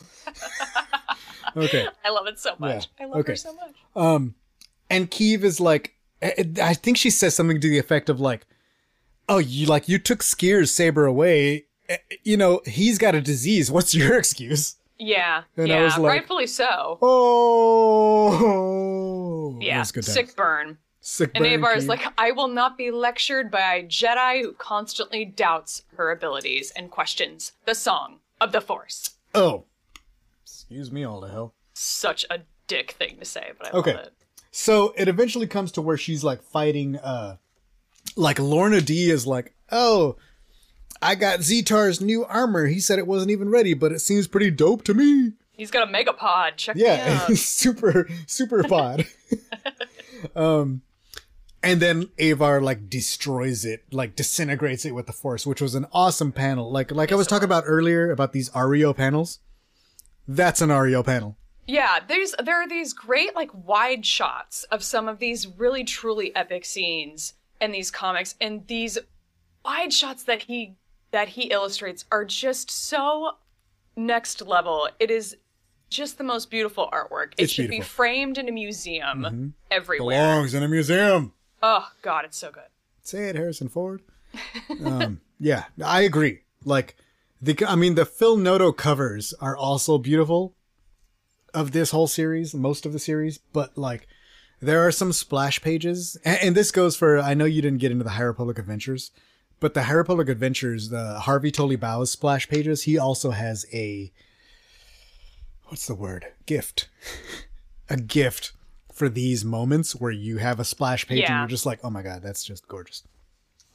Yeah, Yeah. I, I I just can't. I could stare at them for hours. Yeah, yeah, yeah. It's it's good stuff. So, oh, I just knocked over my phone with a comic book. Yay. Um she like disintegrates the thing and then Lourna's picking up a saber and like, "Aha, I'm going to fight you with a lightsaber." And I love the part where people who don't are not Jedi try to fight Jedi with lightsabers. Right? It's almost the same thing as when Anakin beat a person up in the Clone Wars because he was jealous of his wife. Anyway. Good times. he, he- like she's just like nope and she cuts Lourna Dee's arm off and you're like oh here we are star wars let's go Um, yep. but then you got Keeve, who i love a lot and Keeve is the one who's like look stop like and, and avar's going off A- the avar this is the part in the comic where avar is like for light and life killing blow Yeah. and Yeah. A- Cre- Keeve stops her and saves Lourna Dee's life. Uh, I hope that's not a mistake. No, you're right. And then, of course, Lourna Dee repays Keeve by holding the blade to her neck, and Avar has to force push her back in order to then save Keeve. And so we've Right, got Keeve, right. in, like earlier in like the last issue, having all of this guilt about what has transpired and what she could and could not have done. And now you've got Keeve actually co- like counseling Avar, being like, you know, not everyone can be perfect all the time. Like, not even Yeah. you, the hero of Hetzal. Like, Hero it- of it's Hetzal. just this. It took us the 13 issues to get to this amazing journey that Keeve has gone on and how she has grown as a character in these 13 issues. And we're not even done yet because we've got two more after this. Okay. And then she says, she says something like, you know, I think Avar says like, uh, where did you, when did you get so wise or something? And she's like, Yeah, because I had the best teacher. And I was like, excuse me, Star Wars, why are you going to make me cry right now? This is a comic book. How you, why would you, how dare you, Cavan Scott? onions? How dare you Please you? stop cutting onions while I'm trying to read a comic. Thank Why you. would you? I was just, I was here for lightsabers, and, and you just you doing, pulling moves like this. Dirty is what I call it. Dirty. How dare you? It is. Uh, it is touching and is wonderful, and it shows Keeve's growth. Like, we start this series with Keeve's like quote Jedi trials, yeah. and her looking up to this person, and then we end with her like saving this person maybe you know i don't know what to call it you know what i mean but she's like trying to put sense in this person and like dealing with this person as a person as opposed to as an idol or an ideal yeah, exactly. And that- Realizing that she is, in fact, human. yeah even you the hero of Hetzal. Um, yeah. And i think they like capture Lourna Dee and so they're like let's go back to starlight what could go wrong Yeah, right? We've saved the day. And I was like, excuse me, I read a book by Claudia Gray and I am under the impression that it goes very, very wrong. It goes so wrong. It goes so Everything wrong. goes so badly. You guys, uh, I please go anywhere else. please. Yeah. So we have Sskeer and Keeve like talking outside of the Nihil like cell and Lourna being all mushy and Lourna Dee is like, stop being mushy or I'm gonna vomit. Yeah. And then yeah. we cut to Stellan at Starlight Beacon talking to Avar on the phone, being like, "Hey, bitch, guess who's Marshal of Starlight Beacon now permanently? I wasn't you prepared. Abandoned your post." I wasn't prepared for your take on it. It's good. uh, but that's totally what happens. And if Yeah. you if you read The Fallen Star, that's like it's the other side of that conversation, right? It is, yes. We do get this conversation in, in Fallen Star from Stellan's perspective, Mm-hmm, and that's when the explosion happens and they get cut off. Boom, cut off. So now we get the whole other side of that, which deals with the top portion of Starlight Beacon.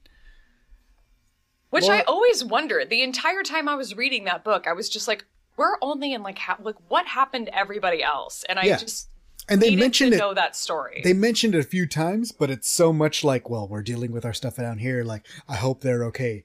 And like, there there are so many like I don't want to say throwaway mentions, but like, uh oh, like you Yeah. you see you get a window into what's happening on the other side, but you never get that story yeah. because Cavan Scott's gonna give it the story, which means ow. Yeah, which means this is going to hurt a little Uh-huh. bit. You're going to suffer. You're going to be sad.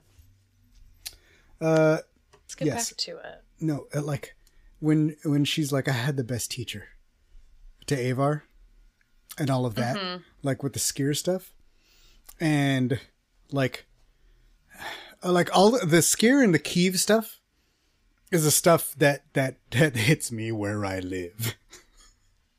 Yeah, I Um, hear ya. That master and apprentice relationship, even though we're we're supposed to have graduated from that, like Keeve is a Jedi Knight now, Yeah, but that relationship that lingers between the two of them, like, oh god, it'll just punch right to the gut. but there's like an understanding and there's like a uh like i don't like like what you were saying before about how you know like i, I mean there's I might be skipping ahead a little bit but okay okay they're they're on the they're almost a starlight beacon and he says something about like you know you are gonna be or she says like i'm gonna be your legacy right and he's like no no no you're not my legacy you are going to be you. You forge your own fucking path. You do your own thing and you are going to be the best at what you do.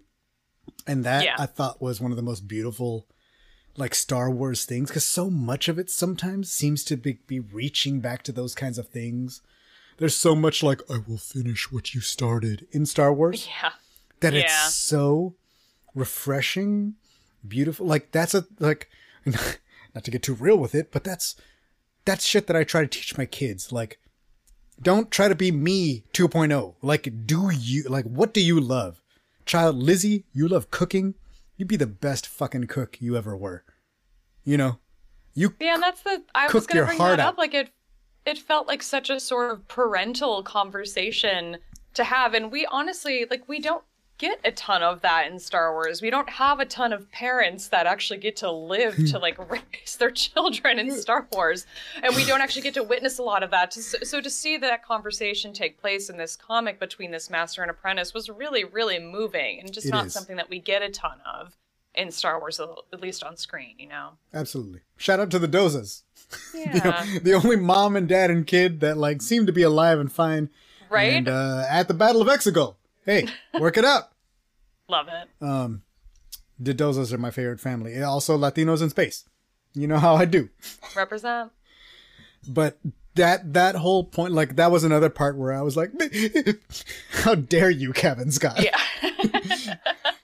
I was almost through this damn comic, and you still okay. Um, so they go and they like dock with Starlight Beacon, and there are people that are on the north side of I say north side, I mean top of Starlight Beacon, mm-hmm. which if you read Fallen Star, would like we talked about before, mostly deals with the bottom side, and they're like, hey, take the survivors and all this stuff. And this is the part of like the comic where like some of these pieces start to come together because like the whole time you have Sskeer and his thing and his issues, and the nameless are like running loose in the top part of the station, which is why in the other book the other Jedi couldn't get to the top part of the station. They kept running into the nameless and dying. Yeah. Shout out to my hero Orla Jareni. So we, oh God, don't remind me. One of my Oh, faves. you had to bring up Orla. She's Oh. she's just she's she's it. She is. She's it. She was it for me. Hey. Another one of my favorite characters in all of the Hey. High Republic. Hey, you remember when Orla saw Sskeer and she was like, "What's up? What's up?" in like issue eight or issue seven, and Sskeer was like, Shh, "Not in front of everybody." Oh my god! Hey, it was there, so good. there are Padawans here. Don't get all. Sh- keep it on the down low, girl.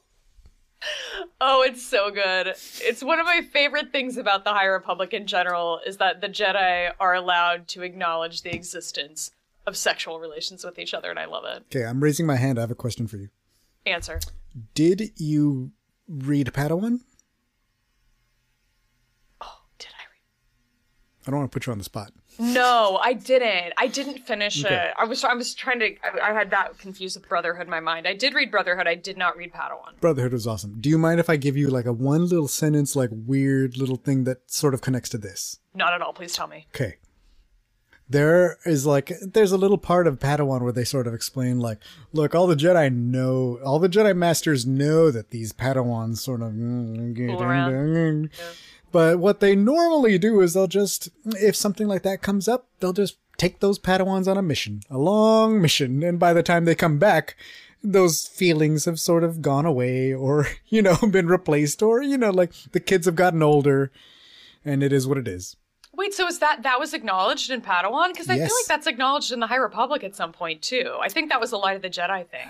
I th- I don't know if it was a light. Was it light of the Jedi? Maybe it was. Because I think there's a lot of like Elvar, uh, Elvar, Elzar, and Avar mhm, like stuff, and I think that sort of came up Yeah. too. We're like, we're gonna we just take them away on a mission, and hopefully that it kind Yeah, of fades. it definitely came up in Padawan for sure. But yeah, I think you're right. It also was like first in uh light. Of, in- okay, well that the- it makes Padawan even yeah. more intriguing to me. I do need to circle back and read that. How are you? Uh, never mind. I'm not going to spoil any of it. You, you let me know how uh, Padawan's going. Uh, hit me up on Twitter at uh, the Rogue Rebels fam. Uh, feel free to message me and we'll talk about Padawan. Uh, okay, so Starlight is happening, and if you read the Fallen Star, you're already like, oh no! At Yes. least I was already Yes. screaming. I was like too. Why are you there? They are docking. They go on board starlight. They start rescuing uh refugees that are on the north side. Uh, north side. I keep calling it north side. Yeah, the top. top of the fucking beacon. And uh they run into the nameless. And as they start running into the nameless they're like getting getting stoned. Getting getting husked. They're like the nameless are coming for them but guess what? Guess who is not getting husked? Guess who can't feel the effects of the nameless? it's your boy. It's Sskeer and it's so poetic. And it's so perfectly like as the force wills it. Yes. like he's has Yeah. this disease and he's not like dying but like through the whole like issues it's clear that he has an issue that like he will never be a jedi again and it's like it, this legacy like eh, you know we talked about earlier she's like i'm gonna be your legacy and he's like no you be whatever you damn well please you are your own person Yeah. and then he's like I think this is why this is why yeah. the force made He this told her like there's no cure for this. Like I am not going to survive it. And then it's like, yeah, this is what the force wills. This was the plan all this is along. what it wanted Now let's time Okay. to see it through. that's the part where i started being like Oh God! Don't How even get me started on this dare you, conversation because Captain he Scott. tells her, he tells her, "We will see each other again," which is exactly what Kanan said to Hera on Rebels, and I just fucking lost it at that point because at this point, Keeve is mm-hmm. crying in the panels. I'm crying. yes yes Sskeer, Sskeer is just like, "Go with Avar. look May the Force be with you." shout This out to way it was meant all to rebels mentions Yes, first of all each and every one. each and every one, especially those of Kanan and Hera, because they are our queen and king.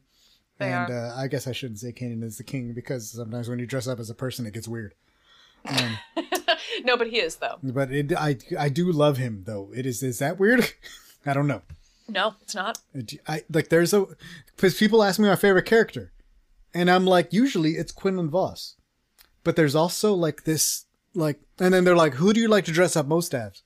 And then I'm like, well that it's it's Kanan because when I get to dress up, I get to dress up with the family, and they're like, it's Sabine and it's Hera and it's Ezra, and they're like my kids, and I'm all there, and I'm with my family, and I feel like when I'm when I'm Kane, when I'm Ez, when I'm Vos, I'm just like by myself. Yeah. And Yeah. it's it's not the same thing. There's a connection there with that character.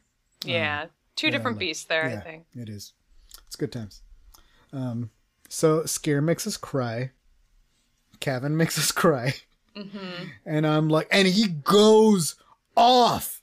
And he goes in because they're like the nameless, they're like stopping us. And he like kills all of them. And then they're like, what are you going to do? And he's like, this is the reason. This is why I had this disease. This is what the force, so I could save you all and the refugees. And they go and evacuate while he holds off the nameless. And he's like, you know, like for light and life. And like he does the, he does the Avar thing as he's Yep. killing people or things. He's like for light and life. Yeah. I'm here for it. I love the energy we're bringing with that with that I- phrase. God- It just is appropriate in any situation when you're killing people, when you're not killing people. How- Just scream for light and life. dare you, Cavan Scott? um, and they escape, like the rest of them. Yeah, the refugees all escape, and that's when we cut back to the Ataraxia and they watch basically the station break into two. Oh, oh, Maru. No, we got we got a whole Maru part. Oh yeah, I guess it hasn't broken into two yet, but they can see that it's like very much on fire. it it it, it, it broke in two, but Maru is there holding the top half together, and like Avar gets up to him and she's like, "What are you doing?" And he's like, "Holding things together as always." And she's like, "No, no, no, no, no! Like I will help you. We got to like figure this out. Let's get let's get the song going." yeah. And, And gets runs off to the healing chamber to go get the twins.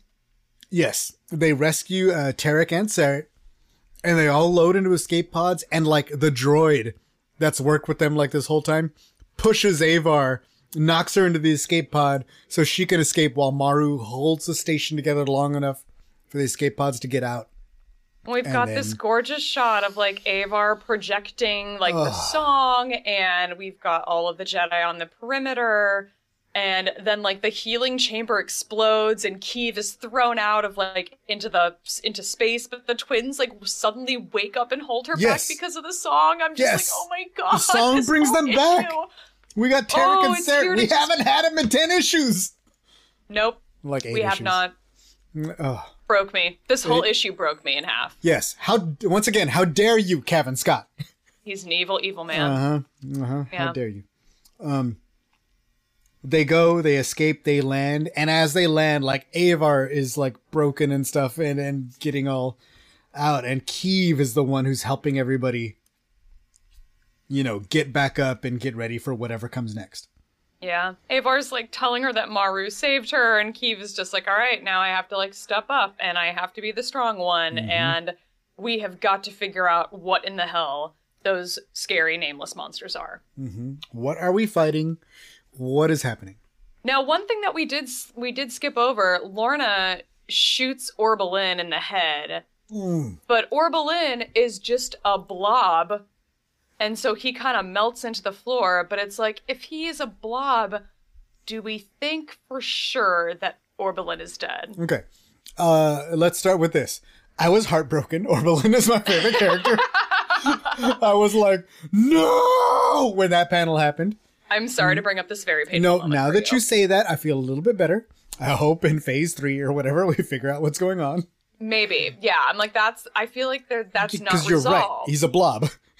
He's a blob. He's He totally a like- blob. he And she even says, separated she's his like- blob parts from like- the firing shot. yeah, there you go. She's like, that's for Valo. And I was like, hey, remember, remember on Valo, she, he threw her like out of the building into another building. Now that was so dope.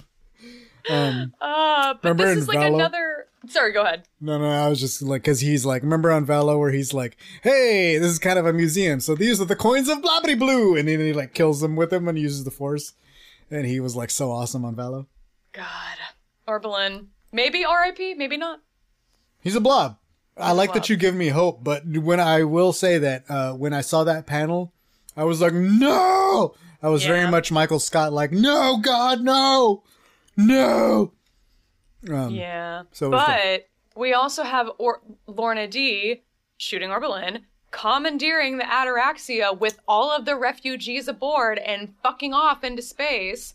And I'm like, where, where, when, what, where are we going? What's going to happen to all those people? We're leaving that cliffhanger open. No idea what happens there. They don't resolve that.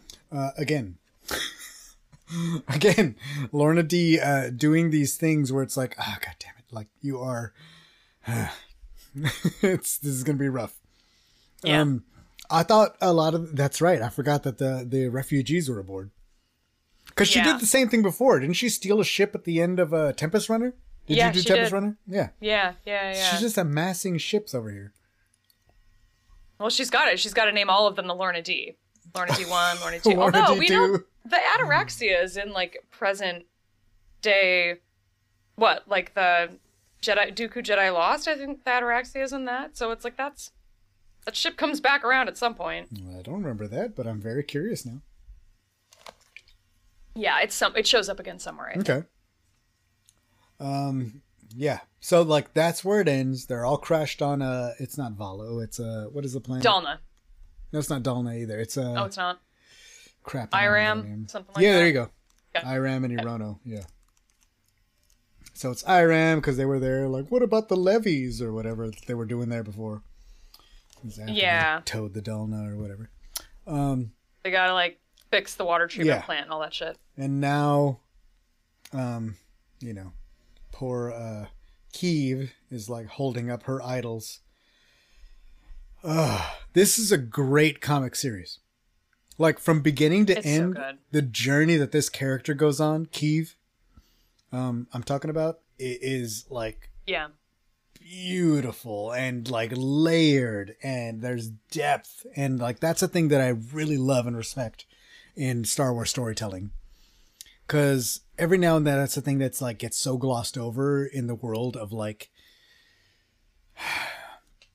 bigger I don't know, like plot points slash ideas slash like people want to tell stories as Wookiee uh, like the, the, when you look into the actual stories it's fine, but like when you think of what people are like, oh, what's your favorite part of Star Wars? A lot of there's so many people that are like, I like the Battle of Endor or whatever. You know, like Yeah. you look at Star Wars as these like giant like milestones, galactic milestones, but these like character moments.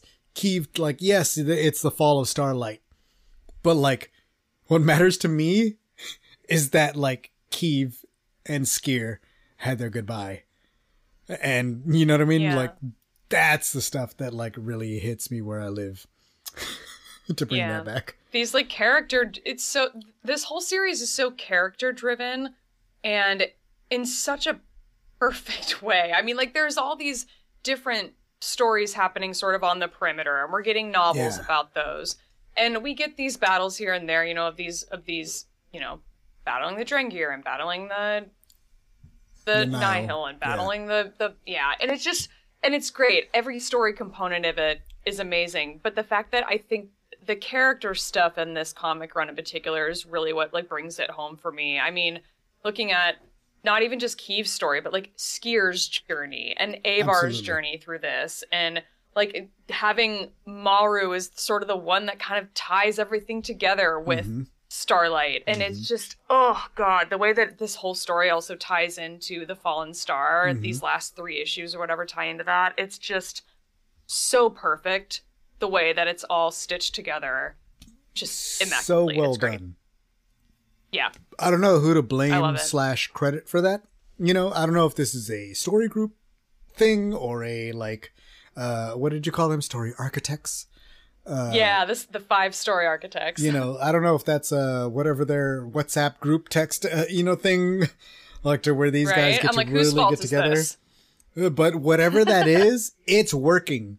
Uh, dear Star Yeah. Wars, please do that all the time. Yeah, please keep going. Mm-hmm. Yeah. please have you know uh, a Tony Gilroy on a group text with whoever does whatever happens five years before the rebellion. That's not rebels. Yeah. It, it it's it's like this sort of depth and eye to storytelling and like everybody ha- like I love that everybody has their own story and like and I think it, it it's like it speaks to that freedom that I think we're missing in a lot of the modern quote Star Wars storytelling so much of Yeah. the storytelling that we're used to is dictated by what we know what's going to happen. Oh yeah, and like what has come before and Uh, Yeah. what's going on with the Skywalkers and all of it's dictated by all of that and we don't have to deal with any of that really. exactly. I know of you're storyline. not as positive on Andor as I am, but like that's a story that's not for like me. limited. You can't do whatever you want with that Yeah. story because you know, come five years down, I already know what happens. But like Yeah, something like this, yeah. where you're like free to tell whatever you want, like, like I said, I'm not sure if that's the strength of what's happening here, but that creative freedom, I feel, is it can't be anything but a strength. like it can't be anything but Yeah. like uh, unlimiting having these authors being able to do what they want without fear of what are we going to run into oh well you can't do this because in such and such comic this happened or whatever Yeah. Nobody's been written into a box, you know. We've got Yeah. such a big world of possibilities in the High Republic and that's just it's a big strength for it, I love think. it. Love it. All right. Uh i'm gonna move into let's move into eye of the storm. This is a two issue miniseries by Charles Soule that basically fo- focuses on Marchion Ro and uh it's just kind of like the end of phase one if you really want to look at it like that Yeah, yeah, because it does at least issue two sort of picks up after the fall of Starlight, so we sort Yeah, of get the yeah. this is the end sequence of phase two, I th- or phase one. Yeah. So as like, and I feel like you're a little bit like me. You've dived into phase two. so I have, yeah, this is like super fascinating. Like when I read after I read uh, Path of Deceit, I was very much I had the I a lot of these issues, especially issue one, in my head. So I hadn't reread these in a while, even though I think somebody had told me, hey, they had somebody said somewhere, reread Eye of the Storm before you dive into phase two. And I was like, uh huh, okay, cool, whatever. Mm-hmm. And I didn't do it. And then I just rereading these today, I'm like, well, I'm a fucking idiot because that was very much necessary, I think, actually. Mm-hmm. Uh, it, it helps with the visual component. I think a lot of some of the things that they're referencing, at least Yeah. Path of Yeah. Oh, that's what's up with Yana. Okay. Okay. Um, yeah. Yeah. So issue one delves a lot into the like Evereni history, which is the Evereni is Marchion Ro's species, peoples. What do you want to call them? Uh, Yeah, species, I think, is the word. Okay. Sure. um, like, and they come from this planet that's like this storm torn planet, which also like ties in with the like, oh, that's why they like storms so much. Oh, that's cool. I see what you did there. That's why it's all thunderstorm space. I get it. They're tempest runners. Okay. And they have clouds. Okay. Um I really Tempest world. Tempest world. Like their their their world is so harsh that it destroys them. They destroy each other like throughout their history and then it's like they're just a people that have left their planet that don't trust anybody. And Yeah. that's rough. I guess. Yeah, I mean, when you've learned to, when you they spend so much time, you know, however long their species existed, like taking care of this planet that really seemed to be such a harsh place to live to begin Mm-hmm. with, only to hope that it would hope, you know, that it would take care of them in return, and it absolutely does not, because we get this once in a lifetime or once in a millennium vortex storm that just wipes everything out. Yeah. But there are like a few panels in particular that I just like look, this is a great story and it's tragic. But also there's like one little portion of the story that's like they could not trust their family. And it's like a person that came home to try to bring whatever and then like his wife kicks him off the cloud or whatever their planet is. Like and I it just I died. Um but they were like they could not even trust their family. Like cuz they he couldn't provide for the family or whatever so he got kicked off of the little floaty platform that they call like you know what it reminded me of did you, did you read phasma Yes. it reminded me a little bit of that of how harsh their environment is that they Oh, are like right, yeah. survivors like whoever Yeah. exists is like but they were more it was like so much more tribal that it didn't quite like register as like a full planet because everything in the phasma book was so tribal it was like only her people was like six people you know and like Oh the- yeah, like it, yeah. her tribe was so small, and you've got this like very tight knit group, Yeah. but also you still have that like underlying thing of Yeah. like fear of betrayal constantly, even among that small group. And the fact that this entire species existed like that, this with this Mm-hmm. underlying fear of betrayal for so long, it's just it's really interesting. I really like Yeah. going through the history of this of these people and sort of as everything continues to deteriorate in terms Yeah. of the amount of trust they're willing to put in other people and other cultures and other species and then ultimately each other. Yeah. It's great. Eventually, they end up leaving the planet because they're like, that planet doesn't care for us or whatever. And they're like, they're such a mistrustful and like, I don't even know what the word, like, the idea is that the Evereni, which is Marchion's people, come from a world that like tries at every turn to destroy them so much to that they try to destroy each other to survive that they're so mistrustful and uh, I don't even know what the word is, but like like they have to survive at whatever the cost is on their own. They can't defend or trust anybody else. Like so that's like where his people come from. And then you're like, "Oh, that's interesting." And then you read Path of Deceit and you're like, "Wait, hold up." Um, well, and it's interesting in a Path of Deceit because you get the sort of the other side of the story, which is how does the entire galaxy interpret this species of people? Exactly. and it, it's just it was really really well executed the fact that we got this last these this little two issue mini series and then follow it up with path of deceit and the way they sort of play off of each other is just like chef's Yeah. kiss Definitely, definitely chef's kiss. And then you get to like Marchion's past to where he's like we get like his memories of being a young kid with uh what is it, like Mari San Tekka and the little tube. yeah yeah yeah she's already an old woman in this like god Yeah. only knows when how long this is oh no tw- it says 20 years before the great disaster my bad Okay, there you go. Yeah, so like he like but you get in the Asgar Ro's stuff and like we had little hints of this in Rising Storm, I believe. Um about like what happened and how the transfer happened between Marchion and Asgar and who were the Tempest runners at the time? Ka- Kassav, Kassav. And uh, yeah you know, like that soul whole sort of thing. And but then you also have the thing here of like where Asgar Ro is like, well, I am here to take over for my mother. Shala Row, I don't remember her name. Yeah she's a piece of work too. Shala i think is her name. He throws her off of a balcony. he just like yeah but she was asking for it. To be fair. Hey. Uh, yeah they're like, both evil for the, sure. the, the whole family and then like Marchion is just a little kid there and there's like a body falling behind him when he's 10 and he's like yeah everything's Right. cool. Also i see everybody as corpses. That's weird Yeah, it is. We get these like random scenes that are just covered in red. I'm like, oh my Yeah, god, what it's is- like what his point- this kid. point of view but his point of view is all like i see everyone as living death yeah, Um, and it is a little horrifying yeah, just a little bit. just a little just teensy little bit horrifying dude you might want to go see somebody about that i don't know who to talk to um it, it, it- there's like all these shit and then it's like Asgar Ro has the tempest like Asgar Ro kills his mother but like that's what we get from this. He kills his mom so he can take over the tempest runners. Then the tempest runners are like well why should we follow you? And he's like well here's what you're gonna do. You're gonna my son if you can kill my son then you guys can be the leader of the Nihil. Ha ha.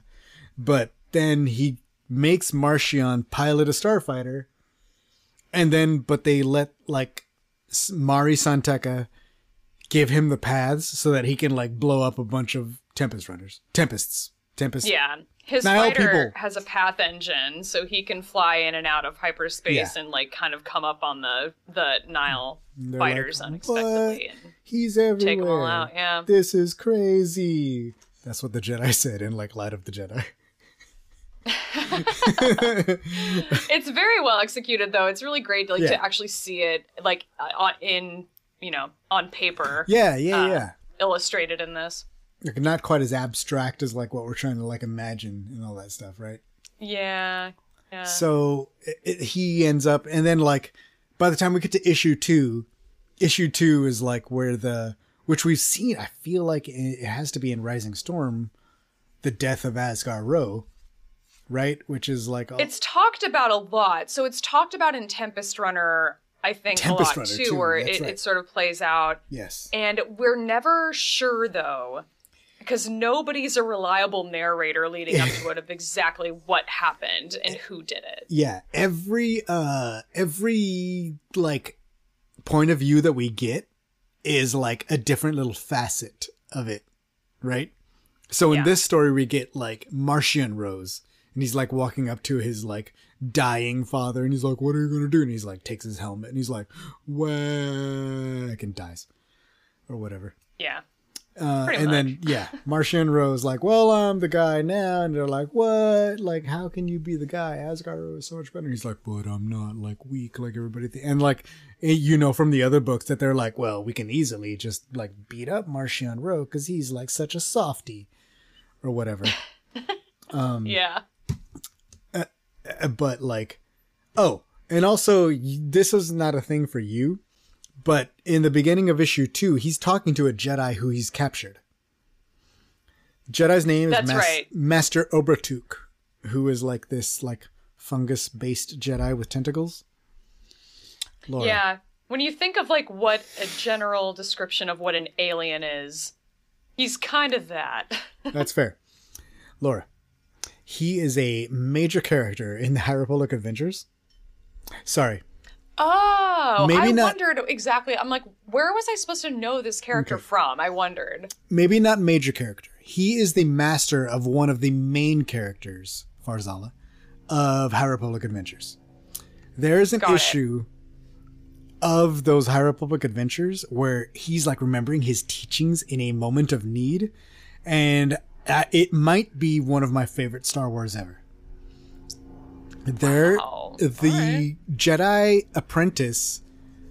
Basically, what happens in High Republic Adventures, they're going to talk to the Hutt Council to work out that like Hutt slash Jedi. uh what do you call it? Alliance that we uh, just enjoyed in High Republic comics.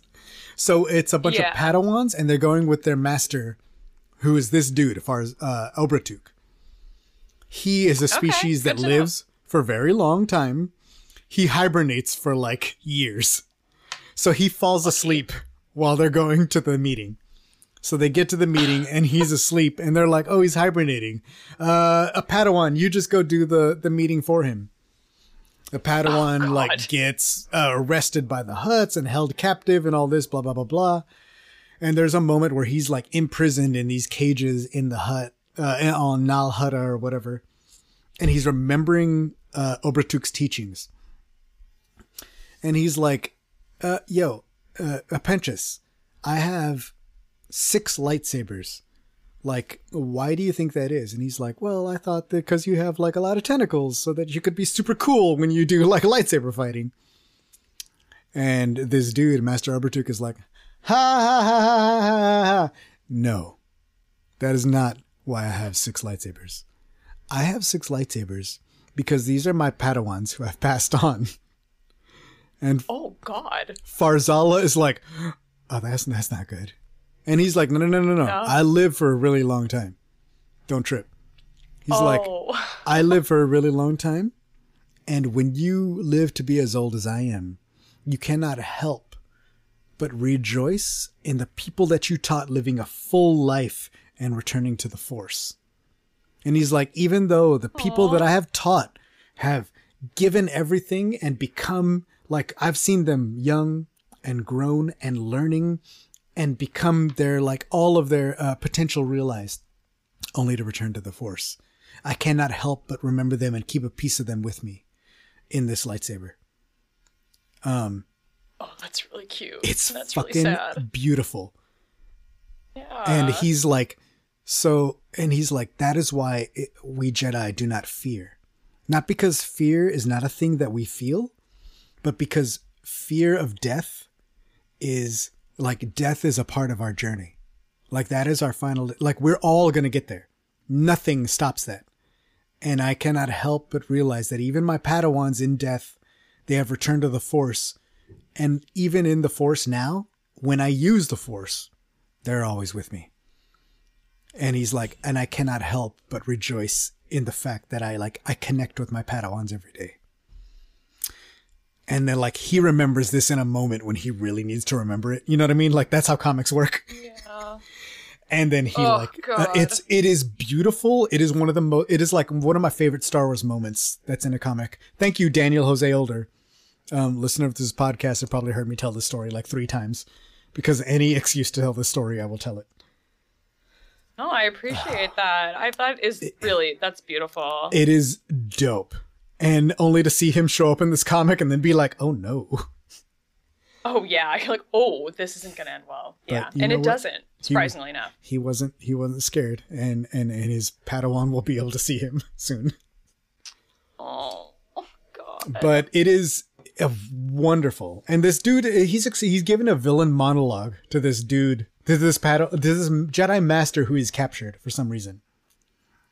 And he's also like, by the way, I blew up Starlight Beacon. And Master Obratuk is like, that's got to be fake. There's no way that can be real. You can't blow up Starlight Right. Beacon. It's a beacon or whatever. Um, and he's like, no, I did for real. Also, let me tell you about where I found these things that are called the Nameless.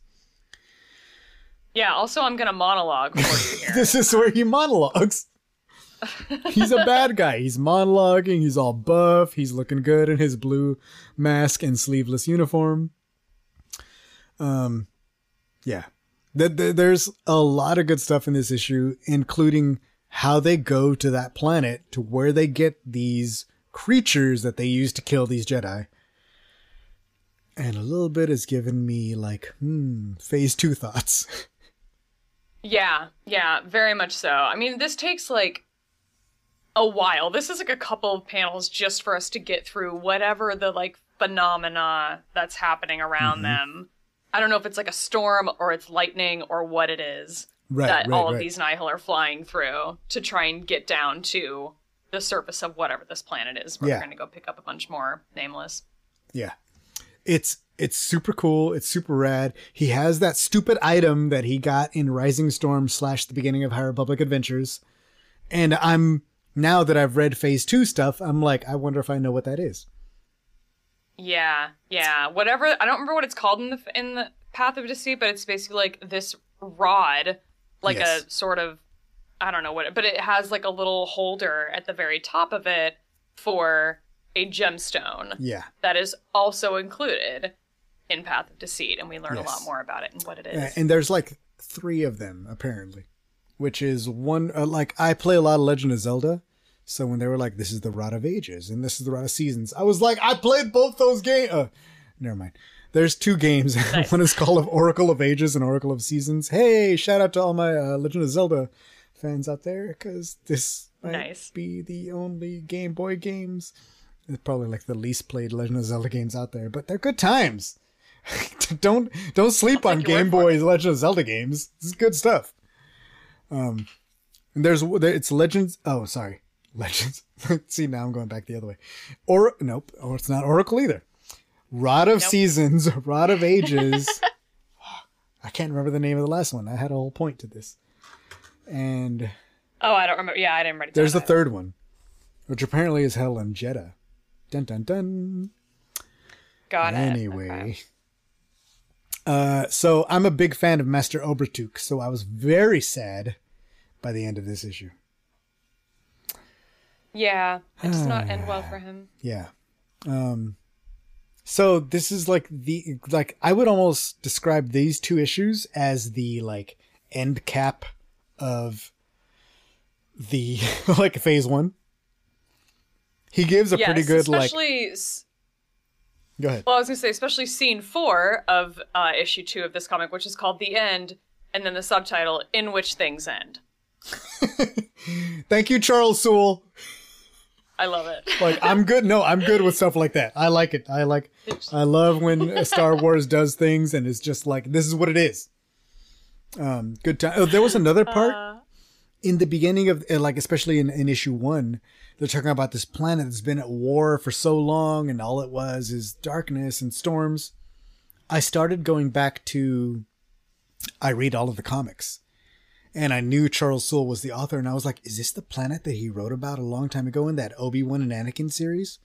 Because basically, they visit a planet that was destroyed by war, that seems to be all stormy. Uh, it wasn't the same planet. it ended up Interesting.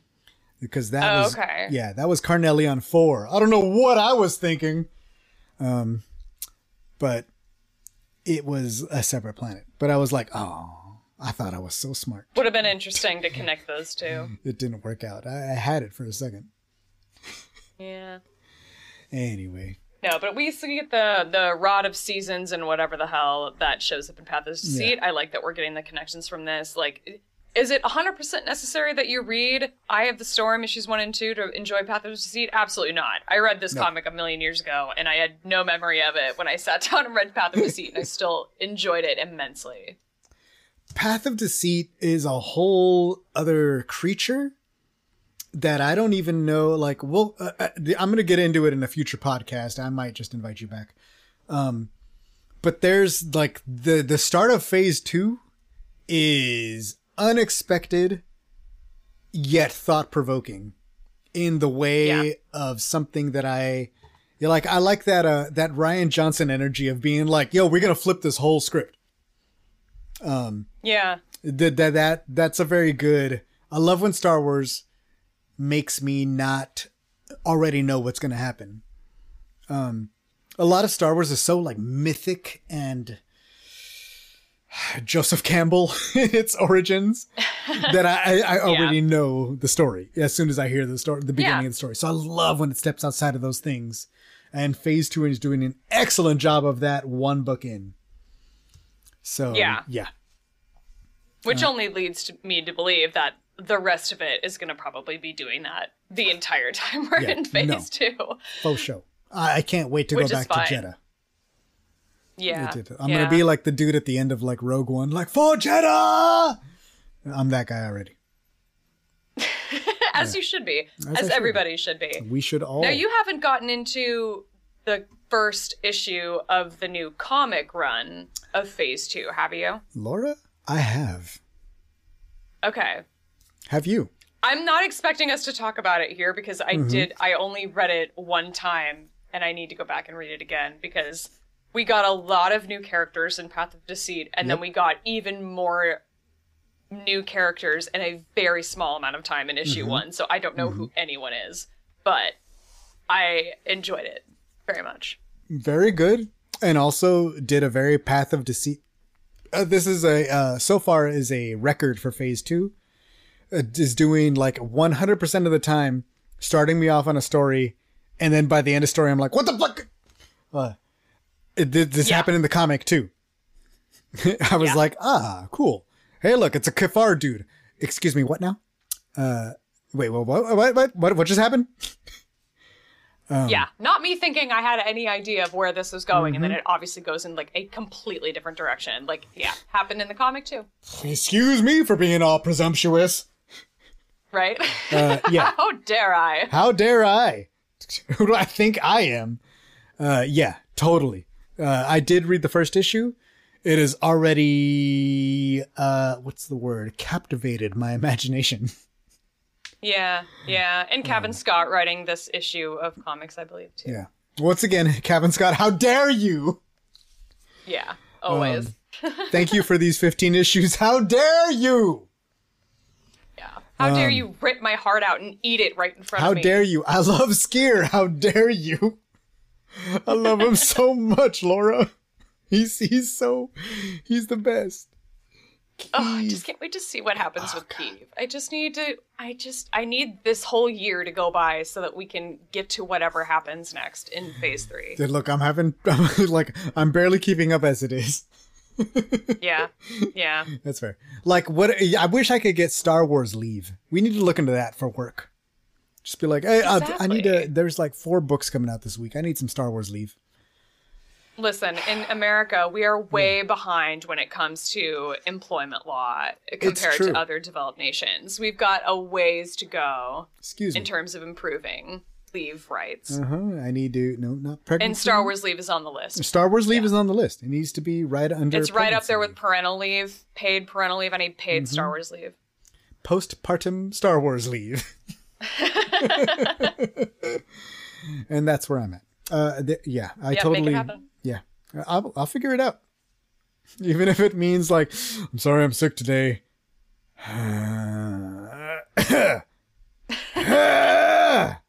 Can't come in. That's my. I, I hope none of my employers are listening to this show. Anyway, hey, if you are listening to this show, go follow us at The Rogue Rebels. And if you're on Twitter, Rogue Rebels fam, hey, TheRogueRebels.com. Laura, it has been a joy talking to you for these issues. Um, phase two. You're you're my book buddy, Laura. I, Thank I'm, you, Sal. I'm declaring it on the podcast because I feel it's gonna make you know a little less awkward. And I'm like, hey, did you read the book? Let's do a thing Monday or whatever it is. and I'll just be like, no, I haven't finished it yet because I suck. But no, I will finish. You're not the book buddy anymore. Okay. Rightfully so. No, I'm happy to be the book buddy. I'm very happy to have come here to get to talk about comics today because I'm not like you know I've said it before. I'm not like a big comics person. I don't have a ton Mm-hmm. of like comics background, education, knowledge. So I sincerely appreciate the opportunity to come and gush about these because I I, am just head over heels for the comics in High Republic. I like that you use the word selective about comics as opposed to the word I that I use for my children, which is picky.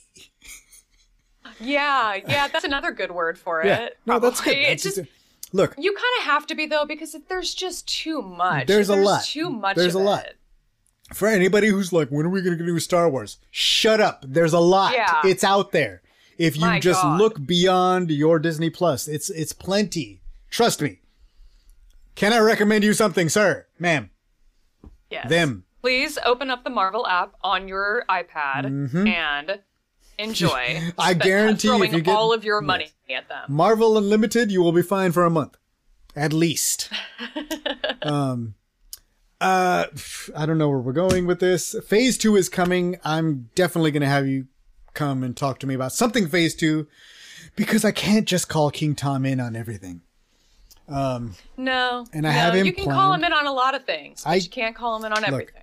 I'm planning on having him for my like uh, Crimson Reign talk because I figure he's gonna he's gonna be the one that's gonna read all 72 issues of Crimson Reign like me. so like yeah, yeah. That well, it couldn't be me. I have the beginning of the notes done, and it says guest King Tom Prolly. That's what it is. So I'm like, I'll hit him up soon. Accurate. It's, The it is what it accuracy. You know. All right, uh, Laura, where can people go find you on the on the pod webs, interwebs? Thank you for asking because I rattled it off the beginning and I forgot to mention that I host a show with John Roca on his YouTube channel called The Jedi Way, where he and I just sit down and talk about some sort of big over, you know, topic in Star Wars. Um, and then I also have been joining him and the Geek Buddies, another show on his network, for reviews of Andor. I've missed the last two weeks because I've been at the film fest, but I should be back hopefully uh, for episodes 7, 8, 9, and 10. 11, 12. There are 12 episodes of Andor, aren't there? Total. Yeah, 12. Yes. I should be I should be there for the rest of them. so um, if you you can always come find me there on John Roca's YouTube channel talking about Star Wars. And then again, my show is Forced Toast to Star Wars Happy Hour. I host that with my friend Alice, where she and I drink wine and talk about Star Wars. And I'm often tweeting about Star Wars at shut up underscore Laura. Uh, look, I love uh, listening to uh, Force Toast podcast. I try to have some Fireball uh, in the moment whenever I get the chance, and Rightfully so. you know, one of the OGs of Team Fireball. I don't know if you remember, but back in the day, when me and Randy were like Team Fireball, uh, you were an honorary member. Uh, I feel like you've upheld it a lot further than me. I love Fireball, and I will continue to put Fireball in my tea while we record on very cold days here in Chicago. Whoa, nice. I uh, Yeah. was at uh, I was at, we were at a like I think it was a Raj's baby shower. A Raj hasn't tried Fireball, so we were like, "A Ever? Raj, sir." There, he had and he had a bottle with a handle. He had a like a handle of Fireball just around, Oh my god. and we were Wow. like, "What are you doing?" So me and Randy like schooled him on it immediately, and then I immediately stopped because I was like, "I gotta drive home." Uh, th- so then my wife yeah. and Randy continued to school Raj on some Fireball, which was good times. Yeah. You know, Do we think that they they actually named the squadron in Resistance after the? Uh, do we think they secretly named it Fireball? Uh, for your sake and mine, I'm going to say yes. Yeah, I'm gonna say yes. Let's go with yes. say yes. Look, It's look. I, dude, we're a podcast that likes Kristin Baver. look, we follow it all along, dude. And uh, you know, next time I'm at Scum and Villainy, and if anybody else happens to be there, I'm gonna order some Fireball and see what happens. Hell yeah! I'll let you it. know. All right. Uh, thank you for coming talking High Republic with me. Thank you for talking comics with me. Uh, I look forward to speaking with you soon. You're going to be my book buddy, as I said earlier. Uh, I know, I'm sure you have your own ideas on like yes or no. I don't want to talk to you about this book, but we'll talk about that later. anyway, I'm going to be a person making decisions who's just saying things out loud on a podcast. And ah, thank you, thank you all for listening please follow everybody. Please love the High Republic. And yay, this is the end of a podcast. I'm going to put some music here. There's a new High Republic. The trailer. fate of all Jedi. For control of the Force itself.